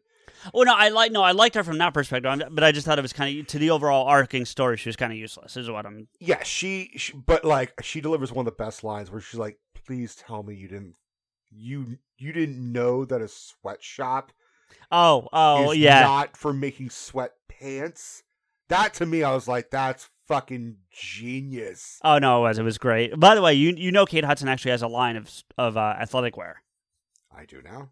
Yeah, she does. She has a, it's called Fab, Fabletics. It's actually fairly, and it, it's not made in a sweatshop. Like, there's no controversy. It's it's supposedly very very well. It's also very expensive. I think one pair of pants is like ninety dollars. But like, it's but but they're supposed to be like it, it. They're like yoga pants with like four different pockets in it. You're supposed to be. It's it's crazy. But they're yeah. All right. Yeah. Um, I felt like you know, um, Dave Bautista. I thought actually did a really good job. Yeah, he was all right. Movie. He was He was- fine. Yeah, he was fine. Um, uh, I mean, ultimately, the the one who really wins this movie is uh the what's her fucking name? The woman who played Helen. Janelle Monáe. Janelle Monáe was awesome. Like was. her destroying all the fucking glass shit. Okay, can we talk? I know you want to wrap it up, but like we have to talk about the Mona Lisa. Oh yeah. Like on one hand, yeah, you get him, girl. Like you fuck him up, but also you destroyed the Mona Lisa to Yeah. prove a point. Like you could have just like. Oh no, it's not. It's that. not just to prove a point. That motherfucker's. You know that dude's in jail. Like But here's the thing: is that he didn't burn the Mona Lisa. She did. But but much but much he, there's there's the mirror image thing of this right that maybe you're not getting maybe you are she can't prove that her sister is actually the one that started this company and she should have all the praise and monies and all that Right. type of thing and he can't prove that he didn't destroy the fucking mona lisa Right, because he. So, I agree. I absolutely agree with you. There's a thing that Steph, because we watched it last night and we watched it like when it came out. So we've seen it twice, and both times Steph watched it with me. And she still was like, why is the the fucking the the barrier going up and down with every tone? I was wondering about that myself actually So he has a fail safe override button that's hidden. right but it still goes up and down, up and down with the slightest little thing, whether it's flame coming out from a lighter or a ding on a fucking notification. right right right And it, I, I know it was to add tension to the movie. sure But even I was like, if there's, if it's going up to block the Mona Lisa, why does it go down? Like, should Well, I mean, the- the- be the one to bring it down if it feels threatened? Like, No, because it could probably. My, my guess is there's some kind of sensing that it, it determines that there's no danger. Like okay, it determines there's a it thinks there's a danger. It triggers the the glass to slide up, right, or the plastic, whatever it is. Then it determines there's no danger by whatever sensor sweeps that it does. Things that well beyond our technological understanding, and that drops it down. And then in certain tones, i.e., the phone dinging, mm-hmm. you know, or or the glass breaking, or the gunshot. There were a couple different types of sound that made it go back up. You Mhm. know, like the thing that I found really interesting, and I'd have to watch it again to make sure. But when he burns the napkin, I don't think it went up, it didn't. and it should have. It should have. And Now, I, whether- thought, I thought that- the same thing, and I was Whether like, that's a the fuck? goof or that was something else, I don't know. But I, you I think that I think that was a goof. It has to be a goof. I'll check. because I'll check I- the. I'll check them real quick while you're talking. But yeah. I looked it up. It was a goof. It said. Oh, like, it said. It said. Okay, I didn't know you looked it up. My fault. My fault. there were. I mean, like, and that's a real goof because I will give credit where credit is due. Rian Johnson knows how to write. He Yeah. is a fucking writer. Whether he should have written a middle chapter for Star Wars, I disagree with. If he wanted to make his own what if fucking whole trilogy of Luke Skywalker being a dipshit, fine. Let me see the whole trilogy where the story Oh, unfolds. wow. Sorry. No, uh, Kaley Cuoco auditioned for the role that Kate Hudson got of Birdie.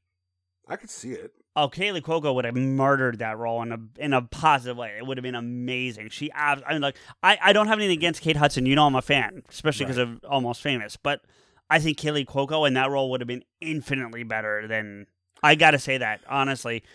It was kind of surprising because out of, for me, it felt like Kate Hudson. I'm like, I haven't seen her do jack shit in years. It was Yeah. like, here, here, we're gonna throw you a bone. We're gonna give you a good. I mean, it could have been, yeah, yeah.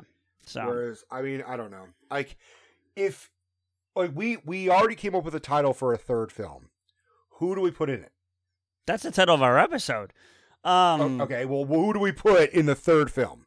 It, it, it- it's too hard to say, and I'll tell you why. Because we don't know what the story is, and I feel like a movie like this, you need to know the story before you can start casting the characters. That's the problem. If we had a, if we had a synopsis with no with no and maybe some characters without any actors already tied to it, I could probably do it. But with a story like this, I, I just can't. I have no. We don't know what it's going to be about. I think that plays a huge role in this because you could not have put, for example, just to take the two films we have, right? You could not, in my opinion, put Kathryn Hahn in, say, the Jamie Lee Curtis role at all. She might have been able to do the Toni Collette role, but she absolutely could not have done the, the Jamie Lee Curtis role. I agree with that. You know, and there's no one else in Glass Onion that could have done the Jamie Lee Curtis role. No one. Dave Dave Bautista would would have not have fit in anywhere of Knives Out Uh, Maybe as Ransom, but that's a stretch even then. as a no way. He looks too fucking Filipino to be a part of that family. Well, I'm just saying. I'm saying if you were gonna put, I'm just thinking from a character to character type of perspective. That's the closest you. No, I'm, I'm not disagreeing with you. I'm telling you that's the close. The only other play, the only other thing he could have been just to make him, just to just to shoehorn him in, is he could have been the John, the Don Johnson role because he married into the family. That all But- buy. But I mean, Except he's super racist. well, no, but I'm just talking about Dave. I'm not talking about that character, but just Dave Bautista. You know, Sure. So I, I don't think you know, and there's no one else. But the, at the same time, I don't think there's many people outside of the girl who plays Meg, and and the woman who plays Mart, and the girl who plays Marta, Mm-hmm. that really could have transferred over into Glass Onion. Do you know what I mean? Like, and uh, from the, in the females, and then from the male roles, the only guy I really see transferring over, really transferring over, would have been Chris Evans playing playing the Ed Norton role. That's it. There's not a lot of crossover there. I can I, I can kind of see Don Johnson playing Edward Norton's role. I could see. I, him I think a you needed a younger. I, yes, Edward. Norton that not that young. I, in actuality, correct. But he looks younger than Don Johnson by a pretty good margin. Visually speaking, he looks like a younger guy. And you have these bat, you have these flashback scenes to them at the bar, the Glass Onion bar. And it looks Like- kind of weird, in my opinion. A, a little, but not crazy weird. Like a little bit, but not crazy weird. I, Okay. I my point is that if you had had that with Don Johnson, it would have looked even weirder than it did with Ed Norton. Okay, I'll give you that. You know, so maybe Michael Shannon, if he shaves off the like the goatee or whatever, he Right. could. You know, but the and and then if anything, he would have probably played that scientist guy, the scientist guy played by the black by the African American guy. hmm You know, I mean, I keep thinking of actors. I'm like, fuck, like just to see them do a murder mystery of like whether they're the killer or not. no, I yeah, Right now, I put Henry Cavill at the top of that list. I no, I absolutely would love to see it. No, I think he would be great in one of these films, but I can't give you a, I can't, I can't say like he would be good for this type of role in the film. Like, would he be a good guy? Would he be a bad guy? Would he be a I'm, killer? I'm not. I'm a- not asking for that. I'm just saying, who would you want to see in a in a Knives Out sequel? Like, Uh, just give. Just I, like, I, I me agree with I, I agree with you with Cavill, but I also would want to see Tom Hiddleston. I think Tom Hiddleston would murder one of these roles pretty Mm. easily. pun intended. Pun intended, yeah. Um, I know she's the hot thing right now, and I haven't actually seen her act, but I feel like Jenna Ortega, Yeah, shoot, Aubrey Plaza. Aubrey Plaza is another good pull. Absolutely. Um, I wouldn't mind if we had an all-female cast, like an all-female, like something at like a women's score. And the only man is is Blanc. There's a movie that is also on like Netflix, and it's an Italian Agatha Christie type murder mystery. It was recommended to me after watching Glass Onion, and it's dubbed in English, but you could tell they filmed it in Italy and spoke in Italian. Sure, Um, it it's called Seven Women or something like that. but I mean, so it- it's that idea. But you're right, and but in that instance, you could then put. I think you could put Scarlett Johansson in that very easily. Mm-hmm. Um, I think you could. I think you could go.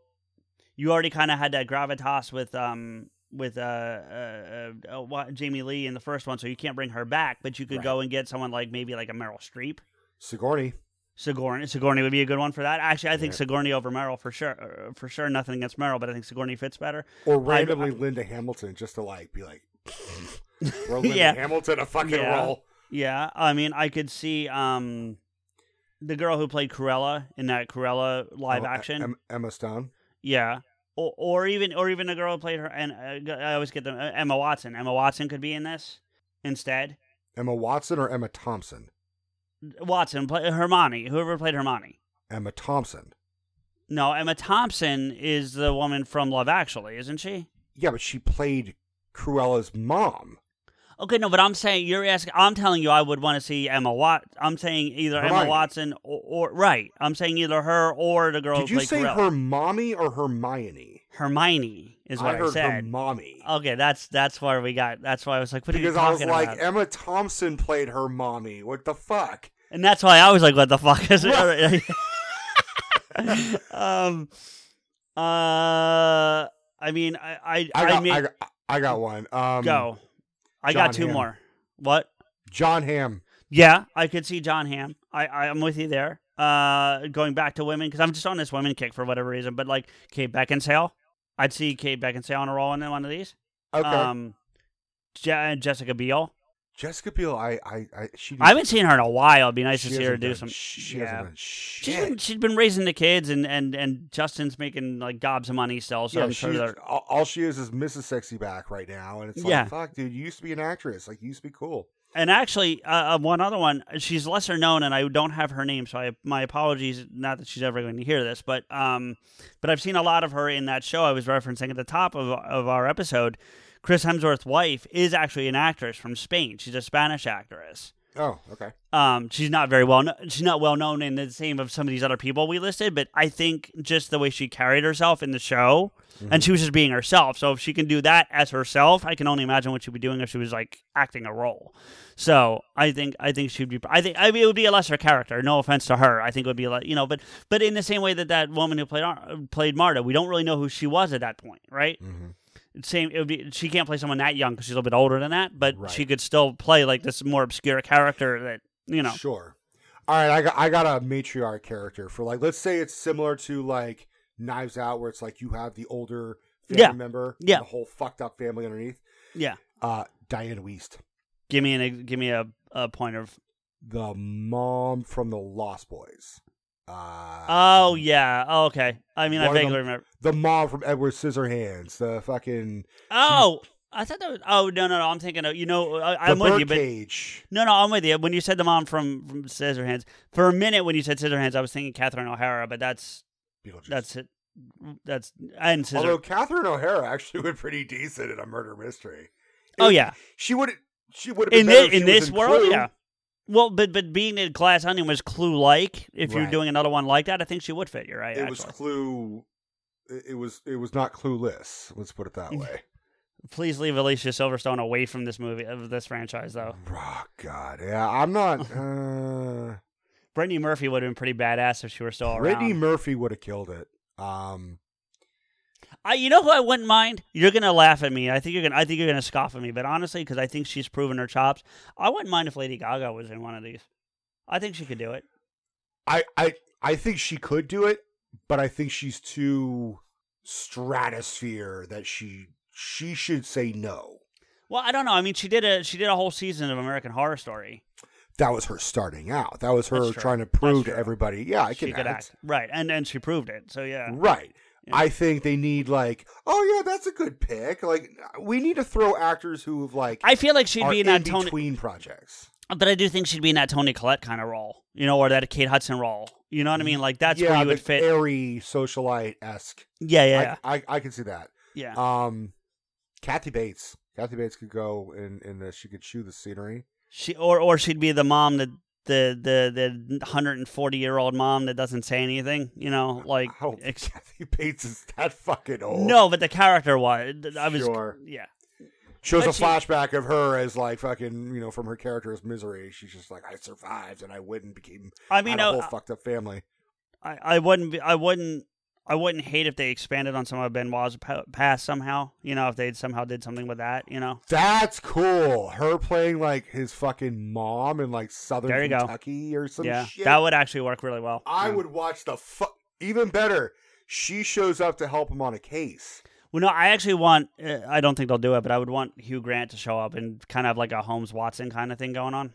And have no, I I'm for that, but I want him to be terrible at it. I oh, no, want- yeah, no, uh, no, I'm fine with that. I'm a I hundred. want Hugh Grant to be like, I'm here to help you with your fucking case, and he's just like, oh, it's clearly that guy. It's like, honey, you're a fucking idiot, and I'll No, explain I- why. Like you may be able to make some.